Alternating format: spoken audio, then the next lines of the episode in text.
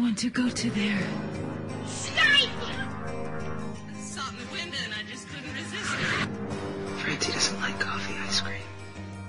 Hi, for those of you who've just tuned in, everyone here is a crazy person. Are we having fun yet? Yes. 30 Helens agree. Never mind. Maybe the dingo ate your baby. It's a cunning plan, actually. Would you believe it? Man, you beautiful tropical fish. Don't mention the war. Clear eyes, full hearts, get lost.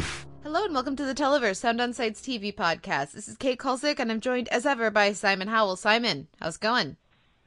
I'm in the middle of well, not currently that would be insane, but I've been physically training all morning. Ooh. It's been it's been fun. I did an hour on the stairs. That's jogging on the stairs, up and down. I did some clapping push-ups, uh, some jumping stuff. It's been fun. See that you're making me feel feel guilty because I've been uh, I've fallen out of my marathon training because my uh my feet are being difficult. So I'm gonna I'm oh gonna no, that's the worst. yeah that's that's not fun. But uh, I, I'm gonna have to get back to it because that marathon's coming up quickly, as is Ebert Fest, and as is a lot of uh, events over at Sound on Sight uh, in the next month or two.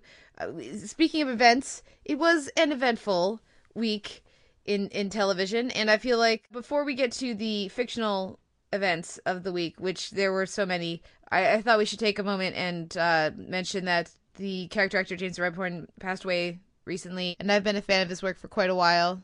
Simon? Yeah, well, I mean, I I of course most recently thought of him as Carrie's dad on Homeland, and that was such great against typecasting. And I think pretty much all of his scenes were sort of quiet highlights in a show that was mostly not so much about being quiet. So I mean, that's what I'm thinking of at the moment. Yeah, he was wonderful in that role, and it'll be. I mean, it'll be something that the show I imagine will be able to handle well. Uh, transitioning, you know, have giving her another loss, you know, doesn't seem out of character for the show. But, uh, but no, I've enjoyed his work for a long time. So, I, thought before we get too uh, upset about the various fictional goings ons, that was worth uh, a mention. This was an eventful week of television. How many characters died on shows that we watch? It seems like there were a lot. On shows that we watch, I mean, a couple. On shows that we don't watch, there were more. At least that I don't watch, as I understand it. Yes, it's true. It's true. We're going to talk about a, a bunch of those shows coming up later in this episode. But for now, uh, some of your guys' feedback we heard from Carl this week, who says, uh, Kate and Simon, if I had to choose someone to have their own network, which was the question of the week last week, I think it would be Bryan Fuller. Then we would be assured more seasons of Hannibal and might get some more seasons of Wonderfalls, Dead Like Me, and Pushing Daisies, and maybe even spin off crossovers like Dead Like Daisies or Hannibal Falls. Why, why, why would you do that to poor Jaye? No, she's been through enough, hasn't she? She's been through so much. Though the notion of animals talking and singing to to Will seems about that seems about right. Yeah, I could. I mean, I'm I'm I'm sort of amazed it hasn't happened already. Yeah. Uh, Carlos says, I think Joshua Brand as writer producer would be interesting having uh, two of his favorites, Northern Exposure and The Americans, and that could bring a diverse and wonderful lineup. Also, he's watching Homicide Life in the Streets, and overall the cast is amazing. However, there's one character, Detective Bayliss, played by Kyle Secor, that totally ruins every scene for me. I'm not sure if it's the acting or the writing, but it just takes the whole show down a notch. I was wondering if there are characters that either have ruined shows for you because they were that much worse than the rest of the cast, or take a positive spin on it, a character that redeemed an otherwise average show. Ooh, that's a good question. Um, characters that redeem an otherwise average show. I know there are some. Just can't immediately think of what they are. Um, I feel like Winston on New Girl is kind of that right now. Yeah. Because he's just he's just so great, and the show I just I have totally ceased to care about. Uh, which is funny because I recently talked to someone else who has the opposite issue, which just blows my mind. Uh, I don't know. What about you? Well, when you talk about the the negative side of it, there are definitely many shows where we've watched and gone, okay, I don't understand. Somebody really likes this character. Somebody really likes, uh, thinks this storyline is fascinating, but really, can we move on? Because it's because it's not. And even just recently, uh, as much as we really appreciate the actress and some of the stuff she was given to do, uh, this most recent season of Homeland, I mean, we didn't need to see the Brodies at all. Certainly, we didn't need the unfortunate daughter storylines uh, that they were giving Dana and and even Jessica Brody. Yeah, that's that's definitely true. I I, I almost I almost want to say at this point, uh, Kalinda on The Good Wife. As much as I like her, she's just been so utterly useless plot wise. Yeah. Um, for the, most of the last couple seasons, and they don't seem to have fixed that. But anyway, we'll get to the Good Wife later, obviously. We'll have lots of things to say about the Good Wife, but no, I mean any of those shows where a character starts to take over uh, are usually situations where there's one element that is working better than the rest of the show around it, and so then the show steers into the skid. Uh, and maybe overcorrects for that, so that's that's a common issue. But uh, of recent shows, the, the I think the best one is Winston, like you said on on New Girl, where I'm interested in that show. I don't know if I'm interested in the rest of the show. Definitely. Well, the, an interesting question. I look forward to hearing from some of our listeners with their picks for shows where one actor or one character, more specifically, wasn't working for them or really was saving the show for them, keeping them yeah, involved. the the outliers, as it The were. outliers, yeah. We also heard from Zhao, who thank you for the letting me know how to say your name. Uh, he says, in relation to the question of the week, the only person I can think of is Chris Cunningham. He is a genius with a lot of times on his hand. P.S. I hope you uh, managed to see Utopia. It is like totally awesome. Hope you guys have the best day ever. Oh, Zhao, thank you so much for emailing us. That was awesome. Chris Cunningham is definitely an interesting choice. Um, although I, I still haven't heard anyone that tops the Lynch idea. I, yeah, I'm not very familiar with Cunningham's work, though. He definitely is is interesting. Uh, and like the little bit of research I did into him seems like that would be a very interesting uh, pick. Sean says, "Answer of the week: Give Charlie Kaufman his own network, and then watch each new series descend deeper and deeper into anxiety and self-loathing in the most beautiful way imaginable until your TV literally explodes." Uh, that sounds that sounds pretty awesome. Without that caveat, I would have uh, I would have gone the obvious route and said the Nolan brothers, since they have a good grasp on how to cater to a wide audience without diluting their material too much. And now that I've said Nolan brothers, though, I'm changing my vote to the Coen brothers. I would watch a series set in the A Serious Man universe for at least 60 seasons. Someone should do a Fargo series or something. Dad, dad, dad. Heyo. Those are all interesting choices. Gotta say, though, and I'm guilty of this as well, where are the lady picks? Um, that's a good question. Who, would be the ideal lady to run a network? To curate, we should say. Uh, to curate a network. Uh, I'm really curious as to what the, what the hell Debra Granik is up to. The the director who did Winter's Bone. She seems to have disappeared. Maybe she can do a network. She's obviously not not up to anything. Clearly. Well, and and my easy pick uh, is Jane Campion, but I don't know if she's interested in that. if she'd rather just be directing as opposed to uh, running, like picking a, a bunch of different shows to to curate on on a network. But given how much we love Top of the Lake and you know her film work as well, that seems like that's a interesting pick. I know I'd watch. Maybe Jane Espenson can do an actually good genre network. That's a little that's harsh. I'm a big fan of Jane Espenson, but can't really argue with some of her her recent shows. I'm not a big fan of Once Upon a Time, but um, That's true. Anyways, let's let's move on to our next comment, which is uh, from Bhammer100, who says, "Why do people compare Dewey to Jesse?" This is talking Justified, of course. It's more like what happened to Boyd in season two. Thoughts? Uh, well, I actually commented on that in the in the post. I, I was more drawing a comparison to that shot of Jesse screaming in the car versus Dewey screaming in the car, and the way both abrupt, uh, the abrupt cut in both cases, giving a sense of uh, finality to those scenes slash series um, in different respects. I was just sort of drawing a, a, a comparison there. I, I, other than that, they really have nothing in common other than desperation. Yeah, I was gonna say like I didn't make that connection at all. I should have, but I didn't make that a connection at all because they're so they're in such different headspaces. That's you know I, I'm I'm with B Hammer. Apparently that was uh, a something a comparison that was made uh, multiple places around the internet. So you're certainly not alone, Simon, in making that at least visual comparison. But uh, in anyways, I, th- I thought that was worth mentioning. Uh, talked to Tickle Talk about the 100, and that was hilarious. Uh, they're they're not a fan of, of it. Uh, Mario says he's switching to the Cowboys for the Amazing Race for his pick. It's either them or Dave Dave and Connor. And uh, I I'm with you on that, Mario. I'm hoping that it's the Cowboys because they're my pick. But Dave and Connor are doing very well, so it's nice to see them actually get to compete without you know half their team being on crutches. Uh, and he also says that apparently for girls, the finale, Dunham uh, used Twitter to find Louise Lasser. I love that this is the day and age that uh, in which we live. That if you want to, if you're Lena Dunham and you want to get Louise Lasser on your show and you can't figure out how to get a hold of her, you can always tweet her. Yeah, maybe uh, Bryan Fuller should try that on David Bowie. Oh, oh man, Yes, I, I just want to see a, a tweet conversation back and forth between the two of them. Just like even if nothing comes of it, that would be awesome. Um, I did update the DVD shelf library at Sound On Sight, so it is now up to date with all of the different shows that we have talked about. Ninety-one different shows. That's not counting season spotlights. That's not counting informed opinion or any of that. Damn, sir. Yeah, that's that that'd be a lot of shows. now, uh, I threw it out there. What are some shows that we should uh, that that we're missing from our DVD shelf? What are the big ones that people say? And uh, aside from a couple that we already have plans for, uh, we the picks we heard were The Wire, Utopia from several sources, Love Hate, Babylon Five, Band of Brothers, Hill Street Blues, Monty Python, and Cracker, the UK series. Uh, oh, nice.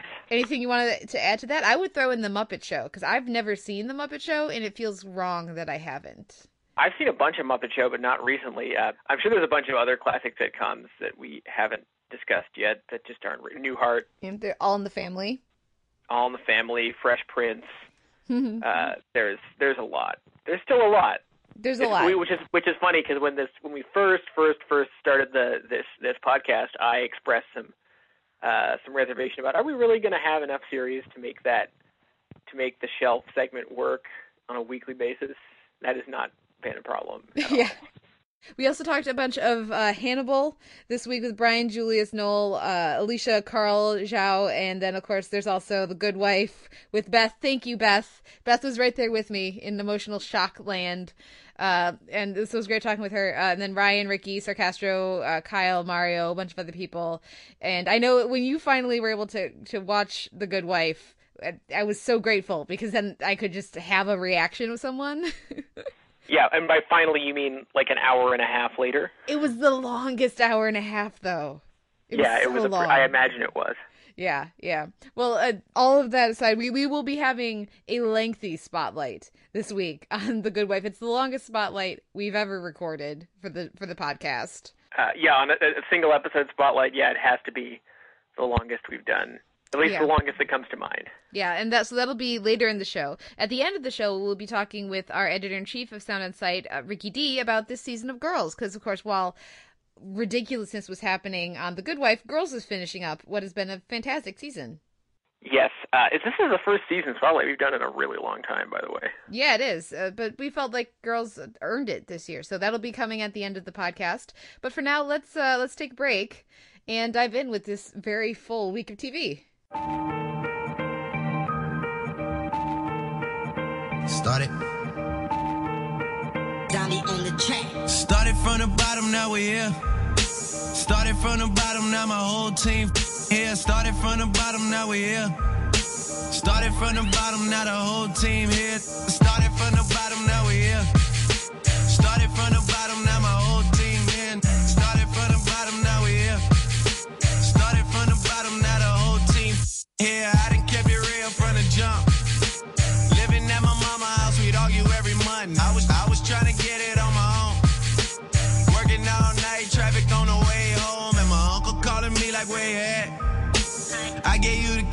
You bring it right back. I just I just think it's funny how it goes.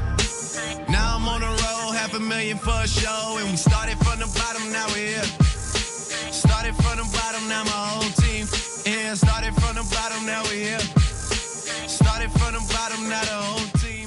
week in comedy, we're going to preview Surviving Jack, which is the new show on Fox. Talk a little bit about uh, Inside Amy Schumer season two, and uh, the mid the Mindy Project, which is coming back from its mid season hiatus. And then we'll talk Community, which I know it's been a while, as well as Broad City and Rick and Morty. And I'll kick things off with Surviving Jack. This is a new show that's starting up this week on Fox, and it's it stars Chris Meloni, who is hilarious. I'm a big fan of him uh, comedically as well as dramatically. So great on Law and Order SVU for so long, but also so underused. His comedic skills so underused there. Uh, and so I was very excited to see that he was getting a sitcom. Less excited to find out that it's a family sitcom uh, with set in the 90s with many very specific elements from that time period and definitely playing to some 90s nostalgia. And then it's narrated by its teenage protagonist. So what what what are you thinking when you when you just hear that much? There are several bad ideas working in concert at once there. Well, just apparently this this year, eh, or this TV season is just the season of of of teenagers. This is a little older teen. This is high school at least, uh, so it's a little different. Uh, narrating their their flashback nostalgia life. The Goldbergs vibe here is very strong, but of course with a '90s twist. And there's there's a couple different shows. Grant Fisher, you know, being set now, but this feels you know again very similar to that. The strength of this show is that Chris Meloni is very funny, and and there's you know there's a strong cast around him as well. But the material is is going to sink or swim for a lot of people on how funny they think it is to how how much enjoyment they get out of Chris Meloni being a hard ass dad character. For me, that's quite a bit, but this is a show that, unless it gets more creative and more interesting, will quickly uh, get old for some. Yeah, I can't imagine you're. You've made this sound roughly as tempting as almost every other sitcom premiere this season. Yeah, and, and this is better than some of the other ones that I watched. Certainly, I th- I thought it worked a lot better than uh, that than growing up Fisher, and just the fact that there isn't a precocious young child goes a long way. really helps. Uh, but but no, I still don't think it's particularly interesting. Uh, more interesting and entertaining is, uh, as far as I'm concerned, is Inside Amy Schumer season two. I was somewhat disappointed by the premiere, but uh, I liked the the person on the street interviews. I was surprised how much I had missed that element to the show because Comedy Central's had a lot of, of really entertaining uh, new shows or, or returning shows. They've really, as we talked about last year, they've really strengthened their brand and you know broad city is just the latest element of that. But uh the the other shows don't have that element of person on the street as well as the stand up like and so it was nice having all that mixed back. The sketches in the first episode didn't really work for me but uh the second episode of, of the season really did. And i look forward to catching up with the third. I didn't have time to watch it before we recorded. But that screener is up and available so i will be certainly enjoying it very soon. Uh, are you looking forward to inside amy schumer season two? Yeah, I'm curious to see because between last season and this season, she's gotten much more connected. Uh, I mean, she's got a big Judd Apatow movie project coming up next year, so I'm curious to see if that changes stuff or if the show remains pretty much the same in spirit. There's definitely a few uh, faces people will recognize uh, popping up in guest roles, and uh, that you know I wouldn't be surprised at that as a reaction to her being more out there and more uh, more known. Um, but especially the by the second episode, it felt much more uh, in keeping with their their comedy, and it just I, I, was laughing more. But in both of those these episodes that I watched, I did I was very much uh, happy to have Amy Schumer back in my TV life. So, uh, so I think people will enjoy that premiere. The other one I'll mention is I have seen the first two of Mindy Project when it comes back from its mid-season, and and I think people will be pleased with how they handle the whole Mindy Danny thing. I thought it worked. Um, they seem to. Uh, be very comfortable with with the shift. It falls into some of the you know rom com cliches like we kind of expect, seeing as Mindy Project is both a at times deconstruction of romantic comedies, but other times a wholehearted embrace embracing of that. Um, so I think there are some elements that are more interesting than others and more successful than others. But uh, I, especially I thought Andy Adam Pally got a lot more interesting to do in these first two episodes, and uh, I think I like where they're going with Mindy and Danny, and I like that they aren't trying to beat around the bush with it so much. They are having the characters really own to their emotions about the you know about this coupling or this pairing and i like that they aren't kind of trying to wiggle out and extend the will they won't they I caught up with some community this week, and I've, I've been a few weeks behind. I figured I should mention it. I know Simon, you're not going to tune back in, but uh, I nope. I was uh, interested based on their return to the Dungeons and Dragons thing. I thought that that episode worked, worked very well. I thought I really liked the sense. I, I feel like they captured the sense of, of gaming and what that experience is like. I'm a, I'm a big fan of uh, you know I like a nice one shot. I don't have the time to be in a continuing campaign, campaign but I thought they did a good job of capturing the different elements of that and and uh, you know as as they so rightly you know like like when they have Jeff going cleave and sneak attack and all this stuff it, it felt more organic than it did in the first time that they did it at least for me the first episode uh, wasn't quite as convincing as this one was or wasn't as familiar, I should say. And as for the other episodes, yes, some of it was on the nose, but I thought they did really, uh, they have really been very strong this season. And the biggest thing I can point to, they've weathered the loss of uh, or reduction, I should say, of Donald Glover very well, and, and I like that they're not completely ignoring it. That that makes sense. And uh, really, just switching out Chevy Chase for Jonathan Banks was such an upgrade for them. I mean, don't get me wrong, Pierce was a great,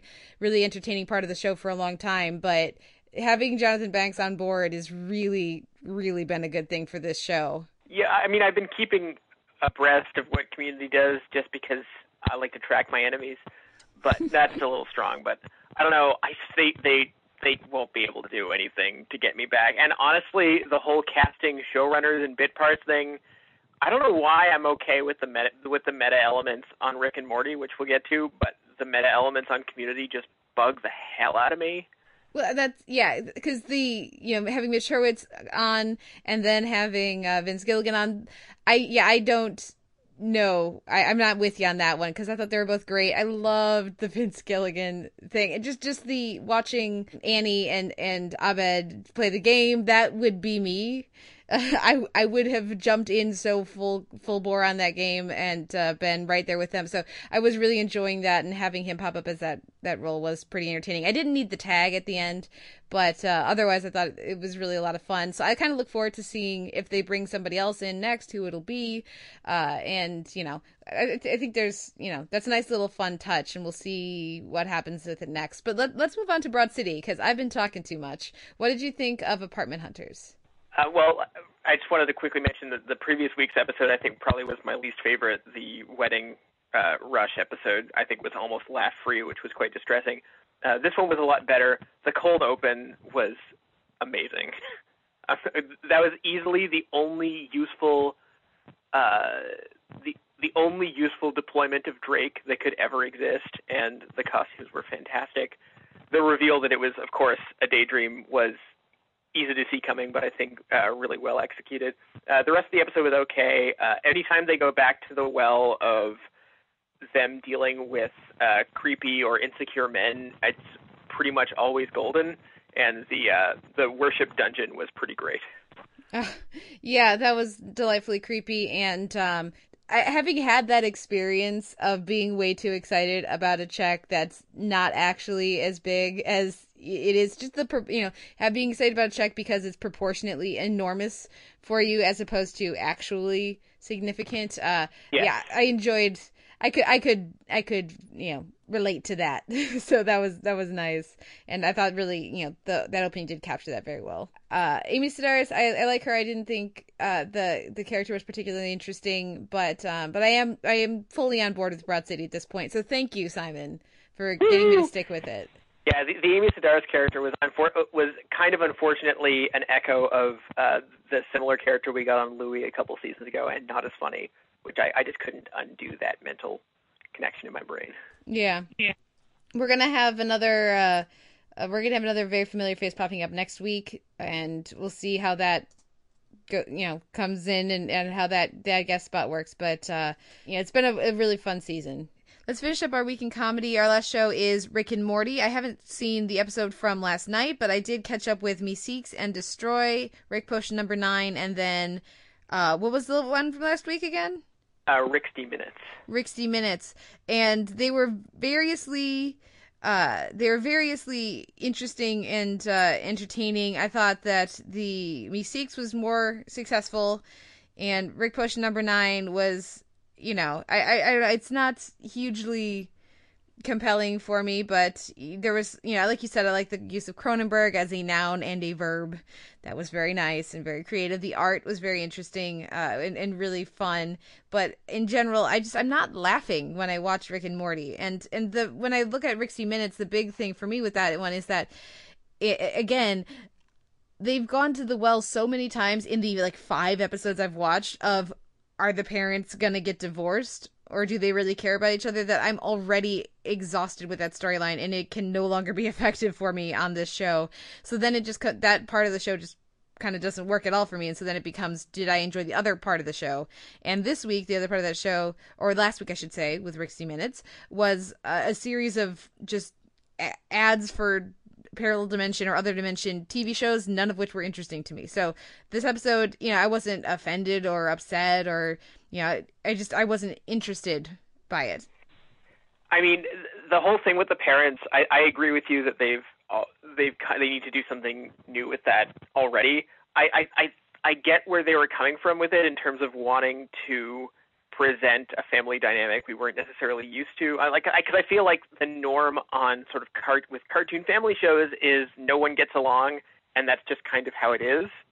Whereas on this show, I think they're they're making a concerted effort to say, well, no one gets along. Let's find out why, and maybe let's do something about it. But they're not doing the do something about it quickly enough. I think so. I, I applaud the change in approach, but I agree that they need to uh, they need to get moving with it if they're if they're going to actually follow through with it. Yeah, I mean, I like the notion of having that be a serialized element of the show. I think that that could be very interesting, and to watch the two of them actually trying to work on their relationship would be interesting. But Yeah. you know, th- hitting the same beats over and over again, that's just going to get old for me.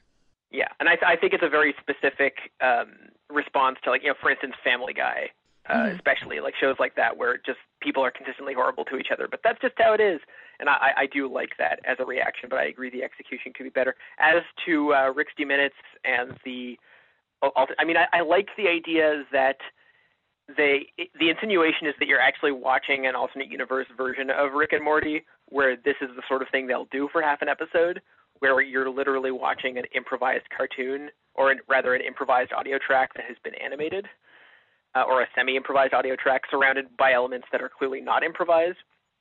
And I, I like that they're preserving sort of the uh, the Adult Swim sense of experimentation in the midst of what's otherwise a relatively traditional animated sitcom.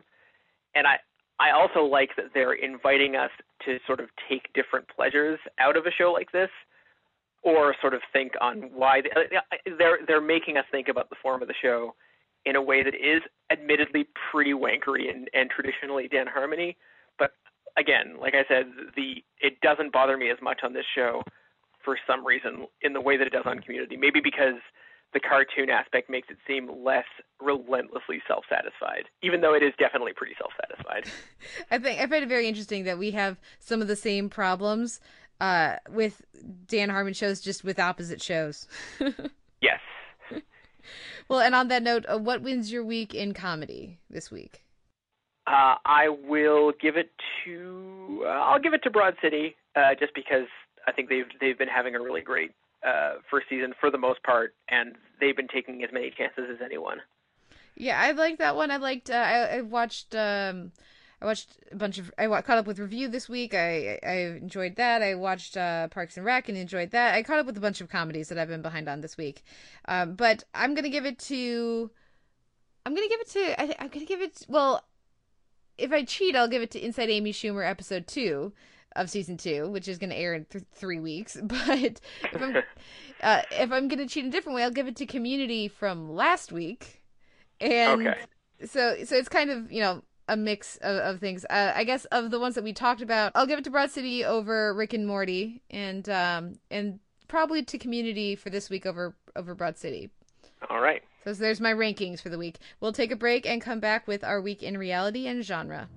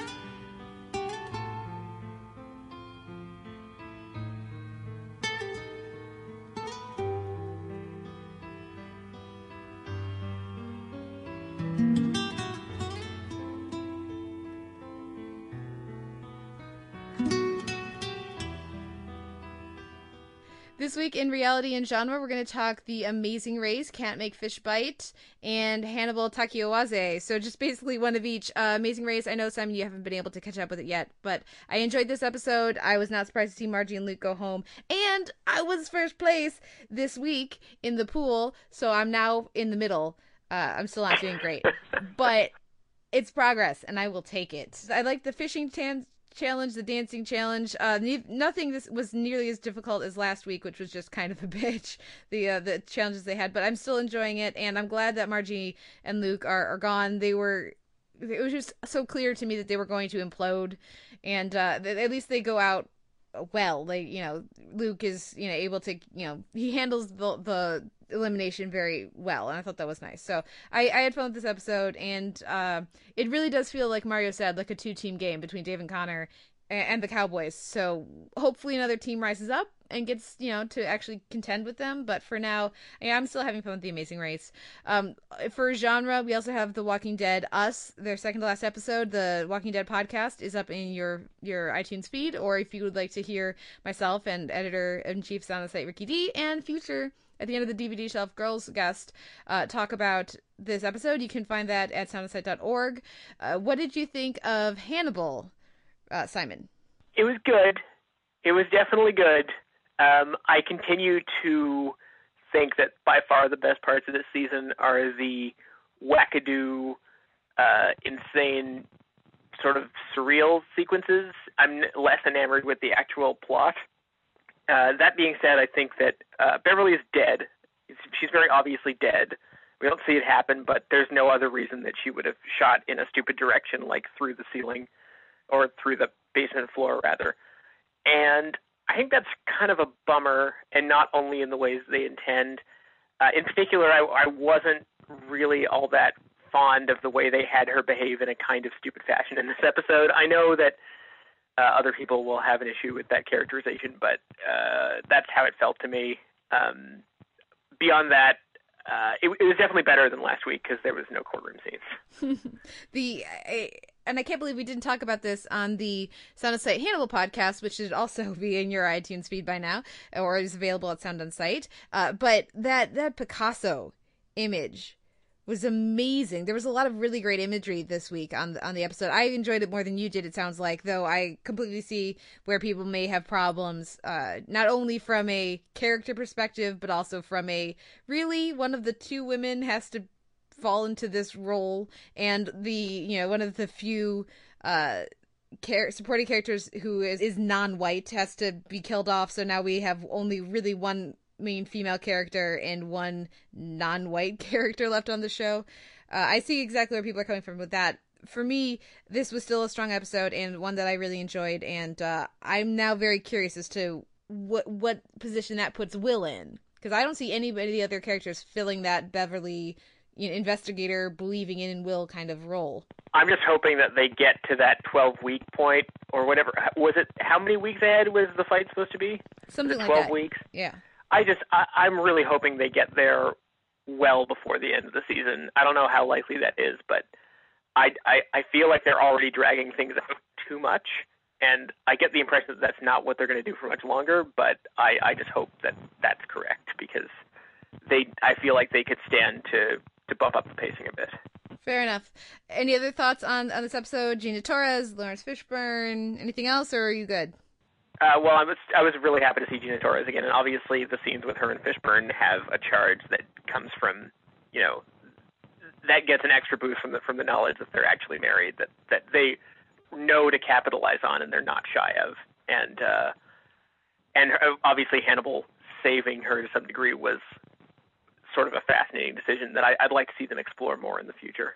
Uh, well, Simon, what wins your week in genre? The only show um, that you watched in genre. Yes, that would be Hannibal. Okay, and myself as well. So now we'll take a break and come back with our week in drama.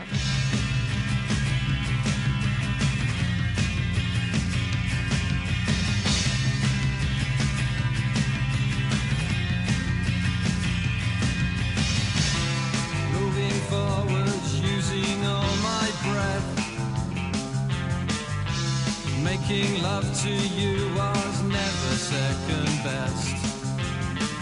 I saw the world rushing all around your face, never really knowing it was always mesh and lace. I'll stop the world and melt with you. You've seen the difference, and it's getting better all the time.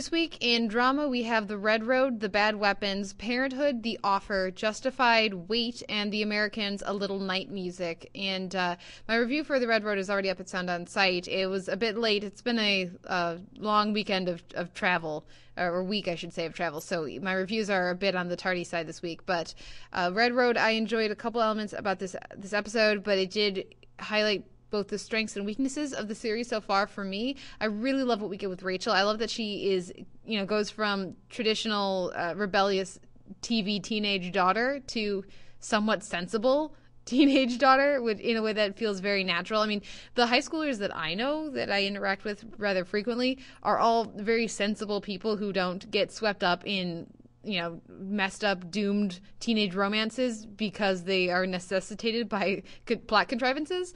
Uh, so i was very uh, i thought it was very refreshing to see how they handled the character. And uh, i really like what we get here as well with um, with jean. I like the way that they're portraying her schizophrenia and her diagnosis and all of that. I thought that was handled really nicely. But what what this episode highlights is that this series has done a, an interesting and a good job with its characters and making them feel like real people but there is no urgency to the plot to the stakes of, of, you know there there doesn't seem to be a narrative through line so that that's sort of where i am with red red road i would imagine that's not particularly intriguing to you No, you're not really tempting me to to to catch back up. It sounds like it's pretty much the series that I thought I was it was going to be from that pilot episode. yeah we'll see if they change things up with the last two episodes shall we move on to parenthood the offer Let's do that. what did you think of this episode Uh, definitely better than last week, if only because we spent a lot more time with Max, and that seems to be the one storyline that, that the show still can nail. Which it's honestly, it's pretty much usually the same beat. You know, Max is having a rough time fitting in, and it doesn't really get easier. But it's the one aspect of Parenthood that is okay being repetitive because that's it makes sense for the characters and and the locale and the situation that it is repetitive, and because they always pull it off uh, with sensitivity and grace, which is more than you can say consistently for basically every other plotline this season. Yep, that's that's definitely true. Uh, the car ride was good stuff. It was painful stuff, but uh, I, I like that they're not trying to make Max's existence as as sunny as it seemed like it was for quite a while last year and this year. Probably because there's so much else going on in in in Braverman land, specifically their their immediate nuclear family, that they didn't want to muddy things up with even more Max drama last year. But he's a weird kid and he's you know he's not normal and in a situation where you know like like high school where especially even middle school i would say even more than high school where everyone is trying so hard to be normal and to not stick out when you have a kid like max who does it's most of the time not going to go well. Uh, the rest of the episode this week i mean i like that as horrible as sydney was in this i really like that they force joel to consider was his marriage uh, in, in trouble before Victor? Meaning, is this a, long term problem that is only coming to a head now, or is this really just about Ed? Because, frankly, if it's just about Ed, as we've been saying for weeks now, that's ridiculous and he'd stop being a baby. So, so if, even if I don't necessarily am not hugely enthused by having to watch Sydney act out the way she does, it, even if it is realistic, uh, I like that we're finally moving to a place where, like last week or the week before, it was we have Ed telling uh, Julia, "I'm not the reason your marriage is messed up." And if you think that, you're being dishonest. And so to, to have Joel getting to that point, hopefully, is a good is, is forward progress, however slow. Yeah, the problem with this storyline mainly is that every time they call back to why are we broken up, I remember how badly they botched that whole section of the season where Yep. we were supposed to buy that it's a legitimate reason for them to be broken up, and that we've spent time with Joel doing the legwork, which we haven't. And every time they remind me of that, the whole thing falls apart. As if they manage to keep it focused on the kids and sort of just how wrenching and horrible the whole thing is to watch, uh, that can work. Although it's no fun, but it can work. It can be compelling. But every time they get back to that, I'm like, uh, nope, not working. Well, and every time you you watch the kids struggling so hard, having such a horrible time, uh, you know, dealing with this, it just makes you all the more frustrated at Joel because we don't have any sense. We, Yeah. You can imply why he's left, but we have not been given a clear picture of why he left and why he is doing this to his family and why he doesn't seem to care to fix it in the way at least Julia Julia is just as culpable as Joel, if not more, depending on why you think they're split up. But at least she wants to fix it, and Joel doesn't want to fix it. So to watch him inflict all this suffering on his children and not even want to fix it is increasingly frustrating. Am I a bad person if I fast forwarded Drew singing? A little bit, but I, I'm curious. We got to talk about the. There's some uncomfortable uh, tension going on there, right? That's not just me. Uh, no, that's definitely not just you. It was that didn't seem Because I was That was noticing that last weird. week too. it was way worse this week even. That Yeah. that's not that that did not seem like sibling chemistry. They need to fix that. Yeah, well, and, and you know, it's it that's a chemistry is a tricky thing.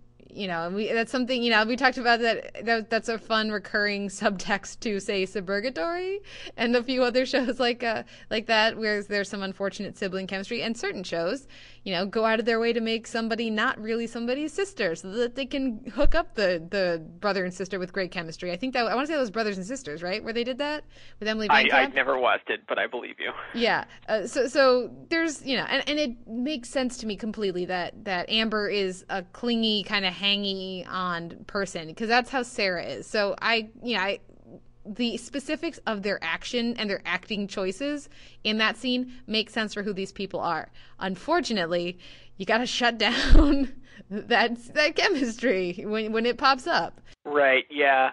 Uh, speaking of Sarah, I'm starting to think that she might be future Marnie. She's the devil, right? At the end of this episode. She's the worst. She is the worst.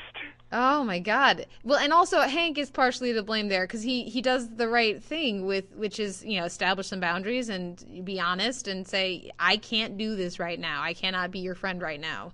Uh, and then he backpedals it and she takes advantage of it again. it's like, oh my god, they're really trying to make me hate her. Yeah, I mean, you can blame Hank a little bit, but it's 99% her fault for yes, sure. that that's definitely true. Do we want to talk about the offer itself? No, I'm I'm again like those scenes aren't badly handled at all, but I'm just so sick of that storyline. Mhm. Is that just me? No, it's not just you. I mean, if it didn't feel so manufactured, and and not just this, you know, offer drop, dro- dropping out of the blue, because that does happen every now and again in real estate, very rarely, but it can happen.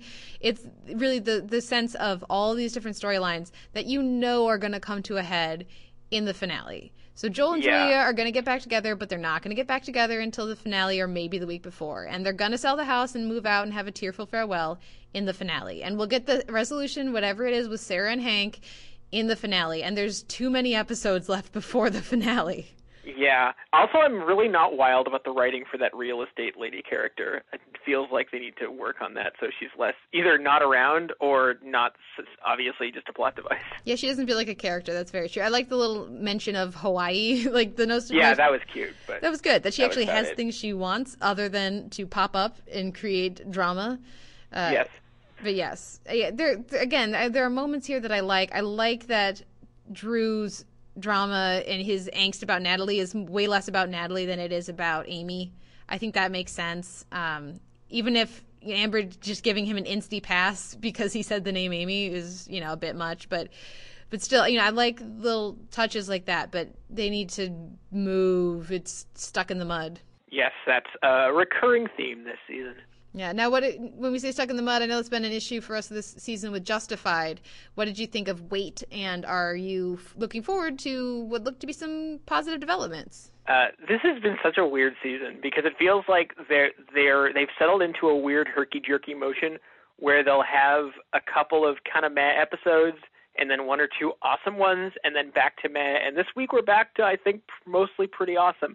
Uh, the whole fate of Danny was again. I, I always have to bring this up whenever it happens. One of apparently uh, Timo's contributions to the to this season was coming up with Danny's fate, which admittedly was partially inspired by Out of Sight, but still, uh, everything to do like was, as soon as they trotted out the 21 foot rule for the third time, I was like, okay, we're, we've really driven this gag into the ground. And then they drove it into the ground in the best way possible. and uh, I was so pleased with how that happened. And uh, although I didn't quite get how it, it seemed like it was actually kind of a superficial injury from the way that they shot it. And then later, oh, no, he's dead, which, okay. But mostly I was totally delighted by the two appearances by Dickie Bennett, which I knew that he was going to be in the episode, but I didn't think that it was going to be all that special. But man, both of those scenes were just a delight. It was fun to see Dickie Bennett again. Don't get me wrong, and I, you know, I always enjoy Jeremy Davies when he pops up on the show, and I like the callback to the series history. But again, it was, it was, what was the point of that scene? I kept waiting for him to, you know, the him to have called Raylan there to keep him busy, so that you know, like that there was a purpose to it, not just to you know, fill time and to be a fun moment of dialogue. But you know, it, I don't know. It just felt very. Um, it, it felt like what was Dickie's plan? Why? What did he? Is he just really that desperate to have visitors?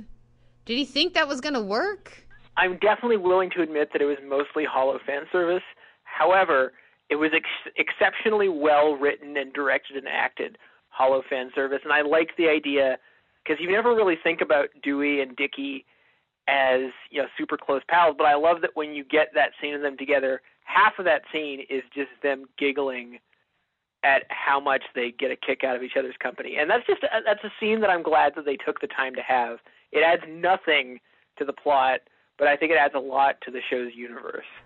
Yeah, I think that was nice, and I and again, it's nice to have a positive moment like that in in a season where obviously Dewey has taken a turn for the dramatic, and it's hard to really enjoy him in the same way now that he is a murderer and not just an idiot. Uh, it, but it's nice to have it's nice to have a, a him have a moment of positivity in what has been a very down on Dewey kind of season.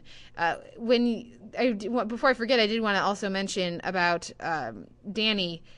I like in that scene that yes, he dies in the most ridiculous and um, call you know send up of the 21 foot rule kind of way but i like that at least for me there's a strong sense Raylan wasn't gonna, gonna get his gun out in time. He was gonna lose. It would have been the first time we saw him lose a draw on this show.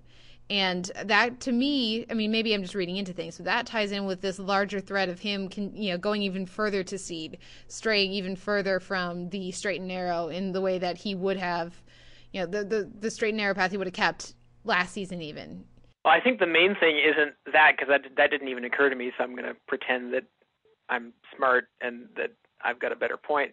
Uh, but to me, the bigger takeaway is that he neither of them noticed the hole. Like it makes sense for Danny not to notice it because he's an idiot, mm-hmm. but Raylan not noticing, like he's usually pretty good at the whole situational awareness thing. So definitely not, still not at the top of his game. Uh, if you saw the preview for next week, you've got a pretty good idea of something big that's going to happen. Did you see it? I did not, so do oh, not spoil up. me. Uh, uh, you've got okay. I'll, I'll shut up, but um, I'll be curious to see how that's going to go down. Oh, we should mention Mary Steenburgen. Yeah, uh, great uh, to see her. She's here. Uh, apparently, we can expect to to have her stick around uh, even into next season. Which uh, the fact that they're planning that already is uh, good news. apparently, their last season I w- I didn't quite buy her fitting into this world in this first episode, but I'm sure that she'll uh, evolve in a delightful fashion. And I'm just happy it's going to give Wynn Duffy anything to do because he's been waiting around in a hotel room for like 17 episodes. Exactly. It's wonderful for them to remember, hey, Jere Burns is here. We should you know, give him anything to do. Remember when he was competent and he wasn't just kind of following Boyd around. I thought that was a really nice beat, and I'm glad, you know, well written and, and performed scene. And Mary Steenburgen, it's just such a great addition to their already awesome ensemble. Yeah. She really worked in this scene for me. I really bought her chemistry with Jere Burns. And uh, yeah, it, it's about time we had some more powerful women on this show uh, because there, some of the other writing for the women has not been fantastic. And shall we talk about Ava? Could they have taken an easier out with that choice that she had to make? Probably not. I. It's funny because every I liked almost everything about this episode except for the Ava plot line, which I was actually mostly pretty positive on for the rest of the season. Uh, yeah, wasn't. I'm really not too thrilled with where that's gone. Uh, and the breakup scene, if that's what that was, was kind of strange. I don't. That didn't really land for me either. So uh, I don't know. They got to redeem that next week, but I'm not sure if there's going to be time. Just quickly back to Wynn Duffy. I feel like they've acknowledged uh, implicitly or subtextually that Wynn has been more or less domesticated by his uh, affiliation with Boyd, and I feel like they know that, and they're waiting for the right moment to unleash Psycho Wynn Duffy again. And I feel like when that happens, it's going to be fantastic. uh, when you mention Boyd and Ava, I will also say I loved seeing Danny Strong back. I don't know that I, I didn't love his "I love her" thing. That seemed like it came out of nowhere, and I I didn't believe it. Uh, and I don't know how much of that is performance and how much of that is writing, but I did really like seeing the character back and watching him just squirm next to Boyd was was a lot of fun, and so I did I did enjoy that element of it. Yeah. Was, do we want to talk about Amy Smart? Do we want to talk? I mean, I feel like the wild card for this season at this point is actually um, uh, the kid. What's his name? Kendall. Kendall. I feel like he's the wild card at this point. Yeah, well, I think it helps that uh, he the that actor Jacob Lofland has done a really nice job. Uh, again, Justified is unusually good with its young characters. Uh, I, imagine if that kid had been badly cast, this this whole season would be even more of a disaster. Um, and you know, he was he was in Mud for anyone who saw that. He was sort of the sidekick, Neckbones, um, and he's he's been good. I feel like him killing uh, his uncle is just kind of uh, either going to kill his uncle or Raylan preventing it in some way to make sure he doesn't be corrupted. I mean, there's only two or three ways that could go. I feel like. Uh, so I don't know if he's the wild card. I am glad they brought back Amy Smart. I was worried we were just done with her, and then I was going to wonder why we spent all that time. Uh, but on the other hand, I'm hoping she's not just going to end up a damsel in distress because that would be a bummer. Yeah, she seems like she's too uh, independent for that and too on top of things. Uh, She, she seems like she has too good a judge of character that she is too good a judge of character, I should say, for that to be the way they take her.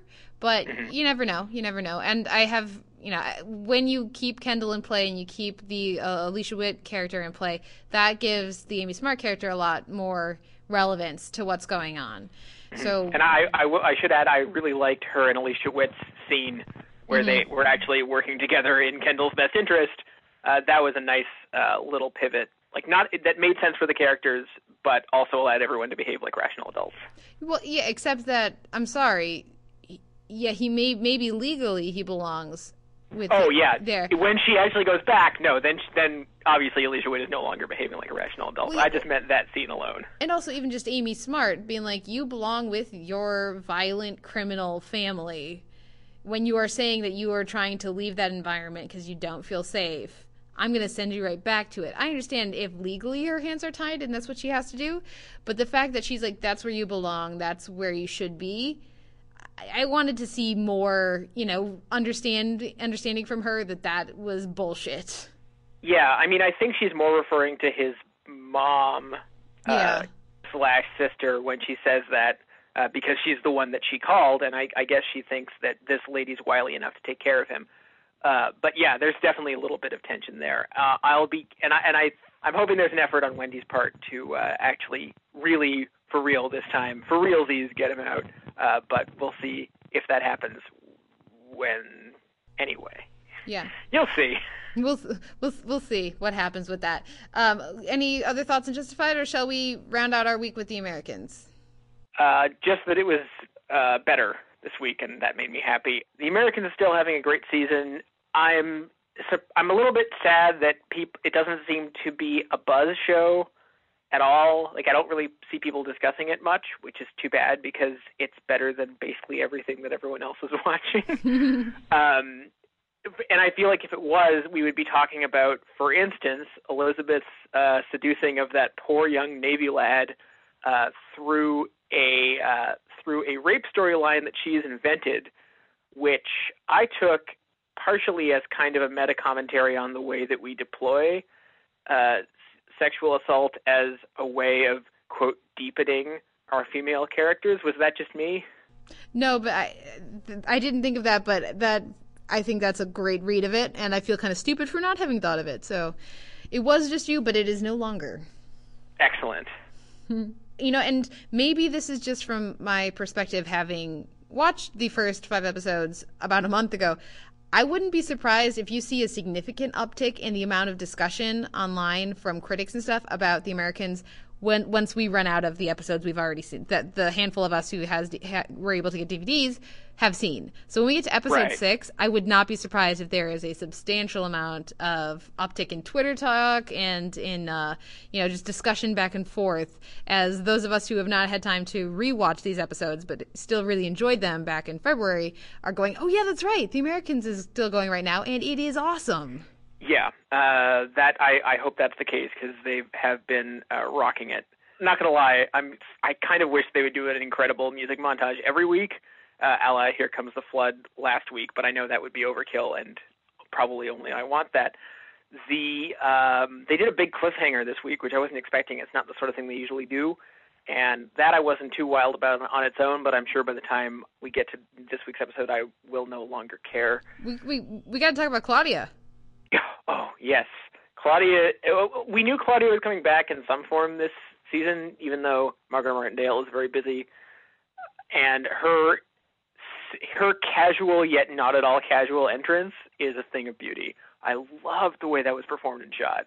Yeah, it, it, I think the um, yeah, and again, it's something we tend to talk about justify with justified when it's in its stronger moments, uh, an awareness of the character's awesomeness and also the fan appreciation for a character. The fact that I think everybody watching The Americans knows that Claudia is an awesome, is a great character. She's really interesting and she's played with just verve and panache by Margaret Martindale. And so to see the show kind of have fun with that and demonstrate an awareness of that is an extra little bit of fun.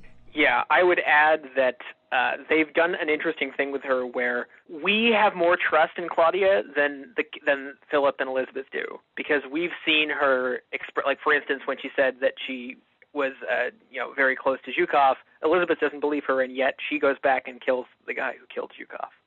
Uh, but they don't know that, or at least we don't think they know that. So we have more of a reason to believe the things she says than they do and I don't remember that kind of tension on another on another show where our characters aren't stupid, they're just uh, extremely paranoid, and we know that they're paranoid about things that they don't need to be paranoid about. That's a really interesting place to put your characters in. Well, and when we see Elizabeth and Claudia together, Philip and Claudia, sure, but Elizabeth and Claudia together, every moment they're on screen together, you have a, such a strong sense of their entire history, the entire trajectory of their relationship over season one. I love that that is that that that is always there. That is always under the surface, from their initial sort of trust to Claudia pulling the whole "us girls got to stick together" line to what came after. Uh, Yeah, Cla- Claudia is basically the Jerry Gergich of the Americans. There- there's a there's a you know a strong series memory underplaying in, in both of the performances from Keri Russell and Margaret Martindale there, and that that's a great moment. I also really enjoy uh, where what we get with Martha, and there's going to be more coming for that next week, and it's it's pretty great. Um, so so we can look forward to more of that, and uh, I, I'm still really enjoying that character. Where are you at with Nina and Oleg and Stan? Where are you with that that corner of the show? No way Oleg survives this season unless he becomes the new resident juror or something, which would be hilarious. the uh, I'm not as enamored with what they're doing with Nina so far. I'm worried that they're doing the uh, she's developing feelings for Beeman, which she shouldn't. And uh, it seems like they're leaning that way sometimes, and other times it uh, they shy away from that. I'd really prefer they didn't do that at all. Uh, but I, I'm I am enjoying the Oleg character and his. I like the way that for the first few episodes he just seems kind of goofy, and now we're starting to see his uh, his truly uh, sinister and creepy side. Yep. And I'm going to keep my mouth shut about that and uh, ask you what you think about Paige. Uh, did did it remind you of The Good Wife at all when Paige starts to get uh, kind of Christian and it just really bugs the fuck out of Philip and Elizabeth? I, I thought that was so fun, such a nice touch. No, I'm more reminded of. I keep going back to Dana on Homeland with with Paige and comparing, contrasting. You know, the her with her new friend, where, whereas with um with Dana, it was the was the president's son, right? Who's you know obviously there was a romantic bent to that that doesn't look like we're going to get here, but but this notion of you know oh let's introduce a friend for them. I'm sure everything will go great. I'm hoping that with Paige it'll be more of a contrast to that, and this will you know. Yeah, well, I was actually relieved by the Christian aspect that came out this week because it means that it's probably not like a secret, uh, secretly 35 year old person in makeup who's a spy uh, which is the sort of thing I was worried about. Yep. Well, any other thoughts on the Americans this week? Uh, any hopes for next week, or shall we uh, move on? Uh, we've got so much else to talk about. Uh, I'm just, I, I, they have not put a foot wrong so far. Th- there's things that I'm worried about, but that's not the same as doing actual things wrong. Yeah, and it, this, this is already such a long podcast. We're so over long this week. It's probably one of our longest ever.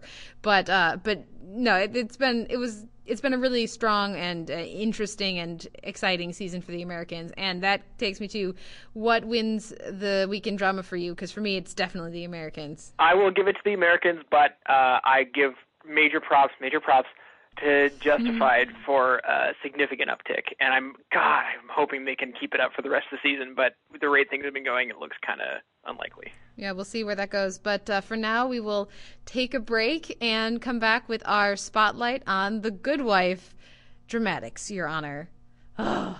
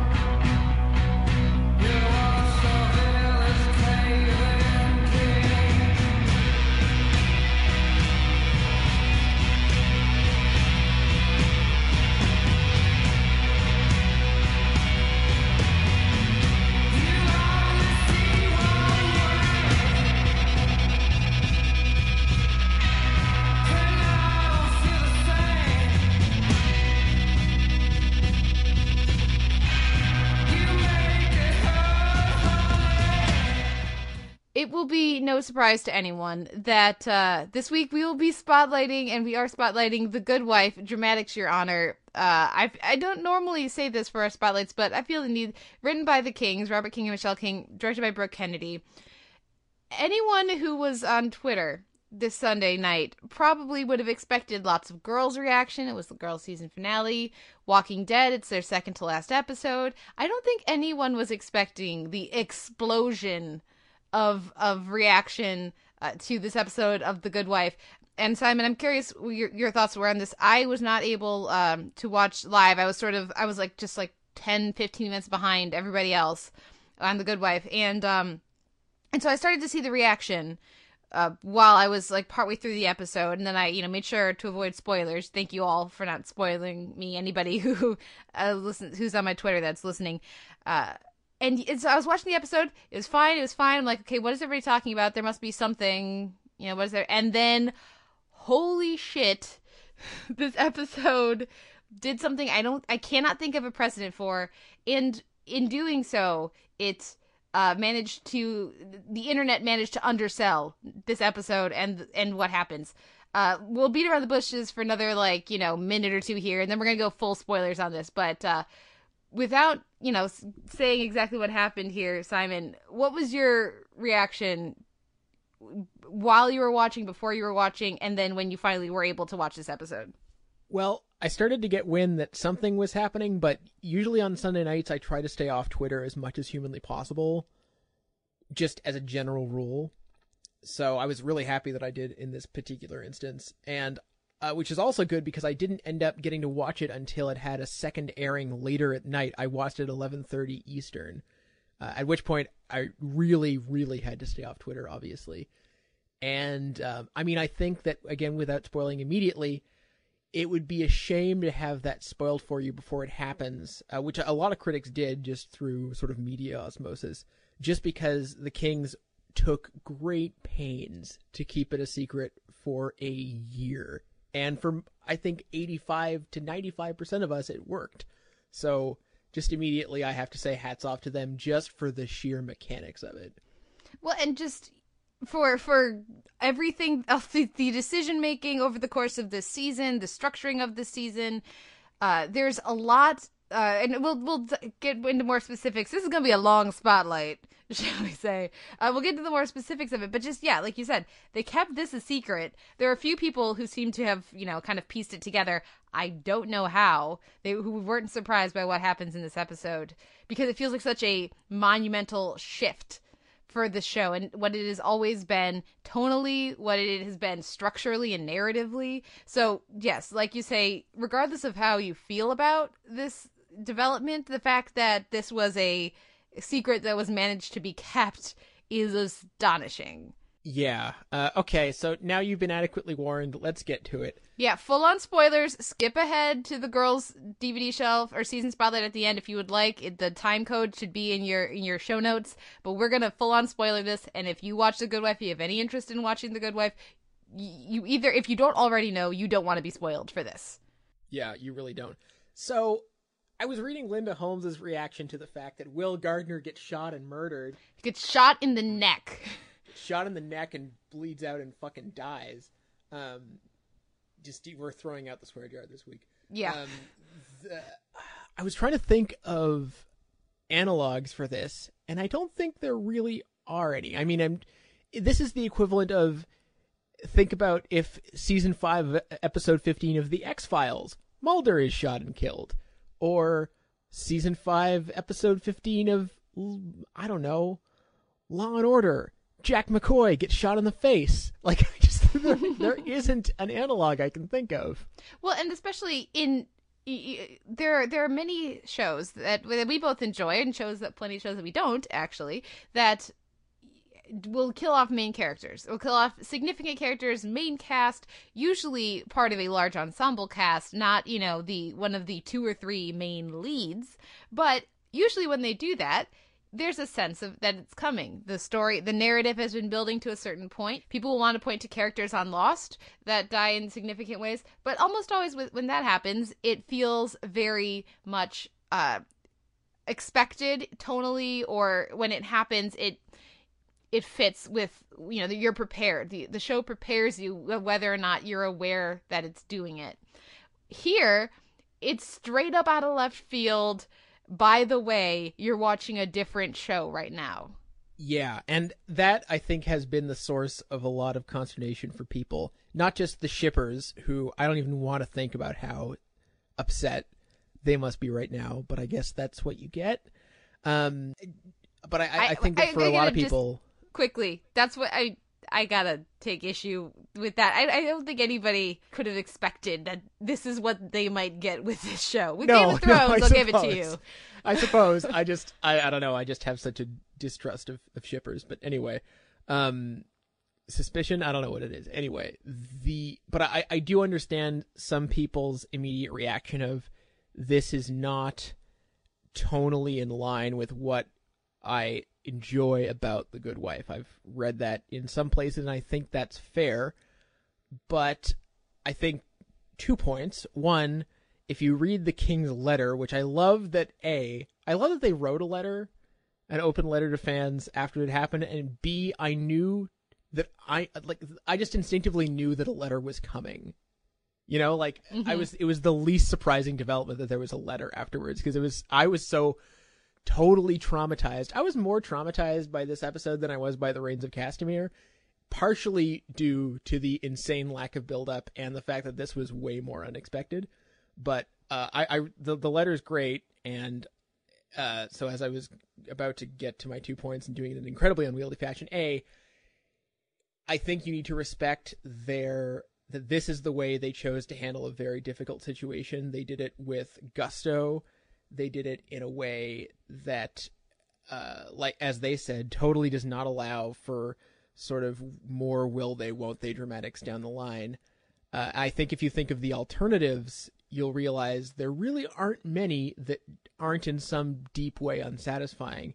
And I think uh, part two of that is so much of this is yet to be resolved. I mean, it's it's all going to lie in how they handle the aftermath. They they very explicitly even say this in their letter that the real drama is in the aftermath. So in a way, nothing we say now matters except to say "holy shit" emphatically and often.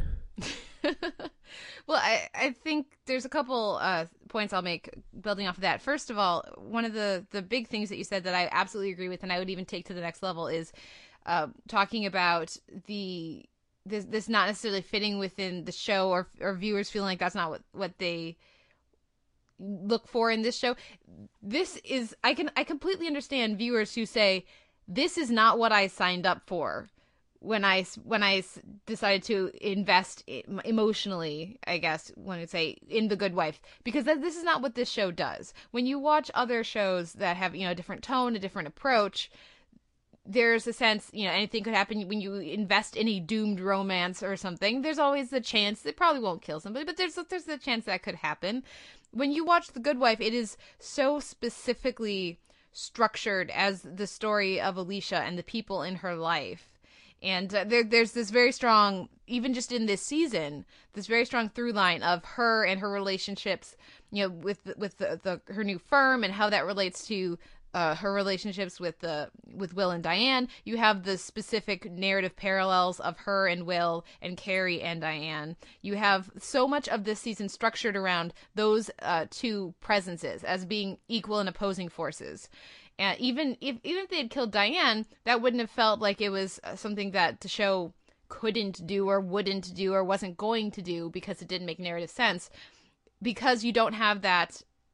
You know, when and when you also look at at um, at Will, there's also the the the diametrically opposing force of of Peter and having those two parallels. There's so much narrative capital in how Will functions in in and what he brings out in these other characters, what it allows the show to explore. So I absolutely understand people feeling betrayed or feeling like they've been cold cocked because that is not what this show does, and this is not what they have been taught by the show to expect from it.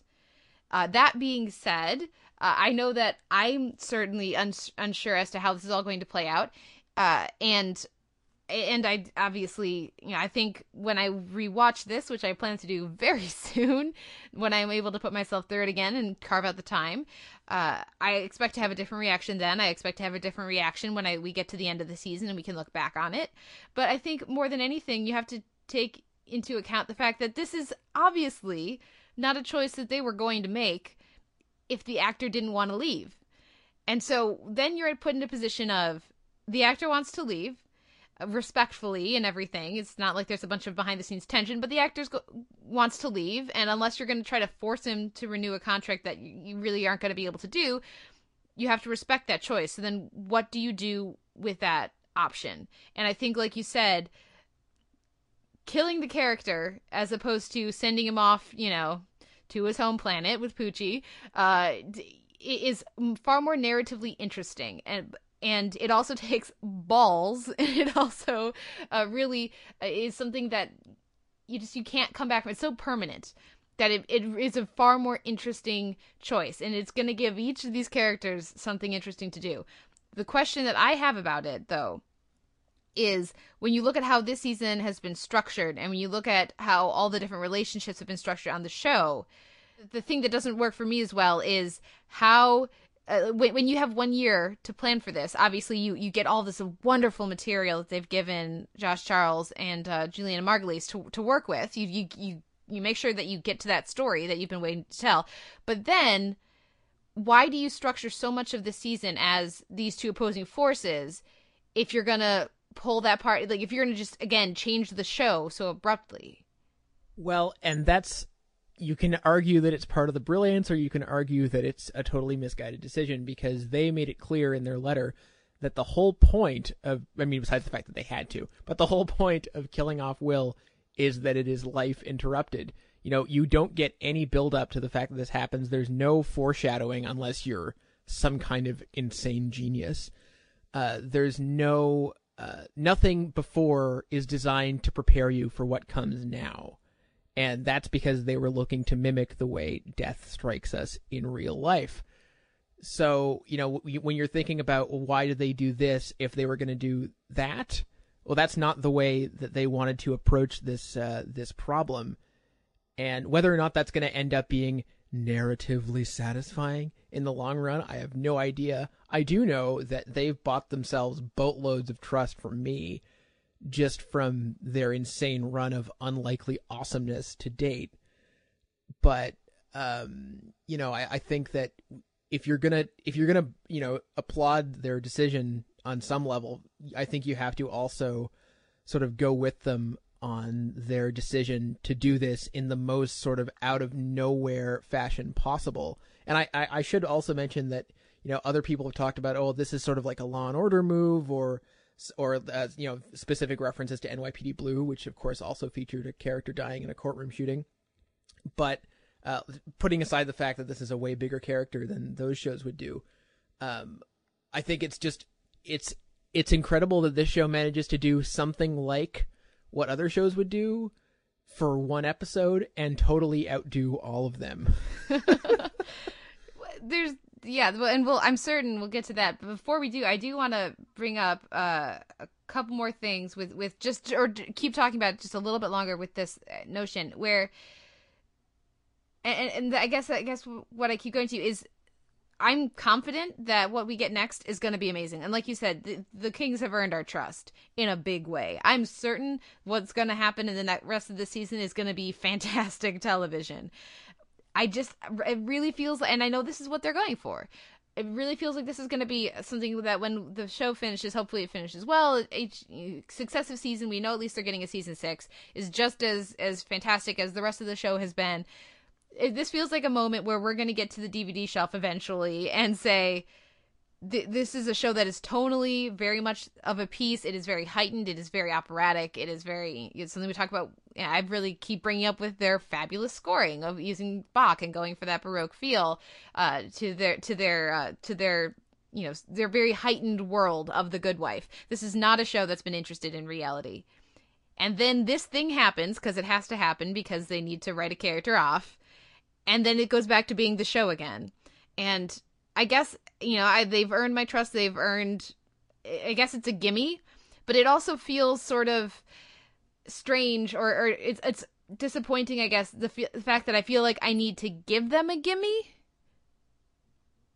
Is, is is there you know what I mean? Is there a way that they could have done this that you can think of. Obviously, you know, they're highly paid writers and creatives, and this is what they do for a living, and they chose to go this way. So I doubt we're going to come up with something better in the next two minutes. But um, is there a way they could have done this and maintained the feel of the show? Um, I mean, they they could have had him just go and like you know go to whatever pull an ER, and could then they, have they killed him and and maintained the tone of the oh, show. Could they have killed him and uh? I mean, I don't think so. And but I mean, they're they have clearly embraced change this season in in a couple of ways I can already think of, and in ways that have already blown our minds. So I don't really see why. I mean, they've already given us what 109, 110 episodes. Uh, this is episode 105. Yes. oh, there you go. Feels like slightly more than that. They've given us 105 episodes if the show wants to do something different, that's their that's their prerogative and maybe it'll be maybe we'll end up feeling like it does wind up as a different show or as a changed version of what we had before, but I mean, if it's still great, I don't really have a problem with that. I haven't I have 105 or I guess 104 episodes of Good Wife Marks 1 and 2 to enjoy still. Now, is this you know, and I know one of the things that we both have keyed into in that letter and in the uh probably in that ad as well. If, if I don't know if that aired in your in your second screening there, but they did of course have uh the in the remainder of season five, you know, coming in the next weeks or whatever kind of trailer, and uh, they kind of fade in and out of different moments in the episodes that are you know to come. And one of the, the big words that stuck out to, to you and stuck out to me in that letter from the Kings and in this trailer is the notion of we're getting back to comedy. If there's anything I don't want from The Good Wife right now, it is comedy. I mean, I could see some really mordant humor coming out of it from certain characters. David Lee. But yes, definitely. But I think that uh, I, I honestly think that the purpose of that epilogue was was please don't hate us completely, and please don't stop watching. I don't think it was necessarily a totally tonally accurate, uh, you know, view of what's to immediately come. I think it was just them saying, "Don't worry, the show still exists. Breathe. Don't hate us. Come back next week." That's it. It had it did have a kind of a soothing effect, even though I think it may have been slightly misleading in the same sense that the promos for this episode did not like very almost evilly uh, elided what was going to happen this week. The, the episode everyone will be talking about. I'm like, yeah, yeah, yeah. They say that in ads all the time. You've done this before. Yeah. And then holy shit, no they haven't. Um and well because and yes, I think that's very likely. However, if there are characters I don't really care to see right now and I very much by the way, knowing that this is the um you know, the last the last episode we get with Will in the present, at least. He, he, apparently, uh, there are some flashbacks that may or may not be appearing in the, in the, coming episodes, which is very much appreciated. But for example, I'm very glad we got Elsbeth last week, and then we got another final scene with her because I don't want to see her in in in the episodes in the next couple weeks because I'm gonna be mourning with these characters. I'm gonna be watching them deal with some really tough emotions and if I I don't need the amazing, hilarious, awesome USA version of the show popping up for a couple scenes here and there, and that's what I'm fearing when I look at that ad, and it's it, it's like Michael J. Fox is back, and isn't isn't Louis Canning just so fun and you know hilarious, and we're gonna get into hijinks. I I really doubt that's going to. I mean, maybe in a in a couple of weeks that'll start to creep in, but I would be surprised if there was a heavy dose of that next week. Although, since you mentioned flashbacks, can I just say I'm already looking forward to rewatching earlier episodes of the season and considering them in a new light, especially our many, many Will and Alicia flashbacks, which we already heap praise on and are now and will now feel so utterly different.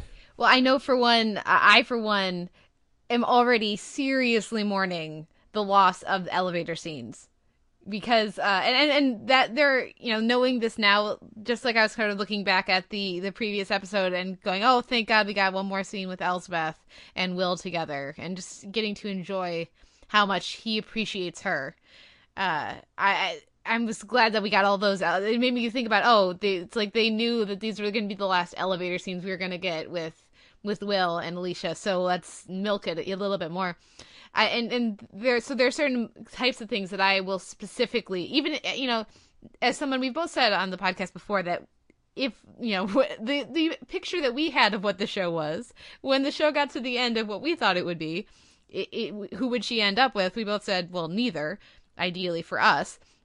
But so even without that like i plan on it makes sense to me that will and alicia are together at the end of the show just like I'm really feeling that loss of a happy Alicia. She was at her happiest we have ever seen her when she was with Will.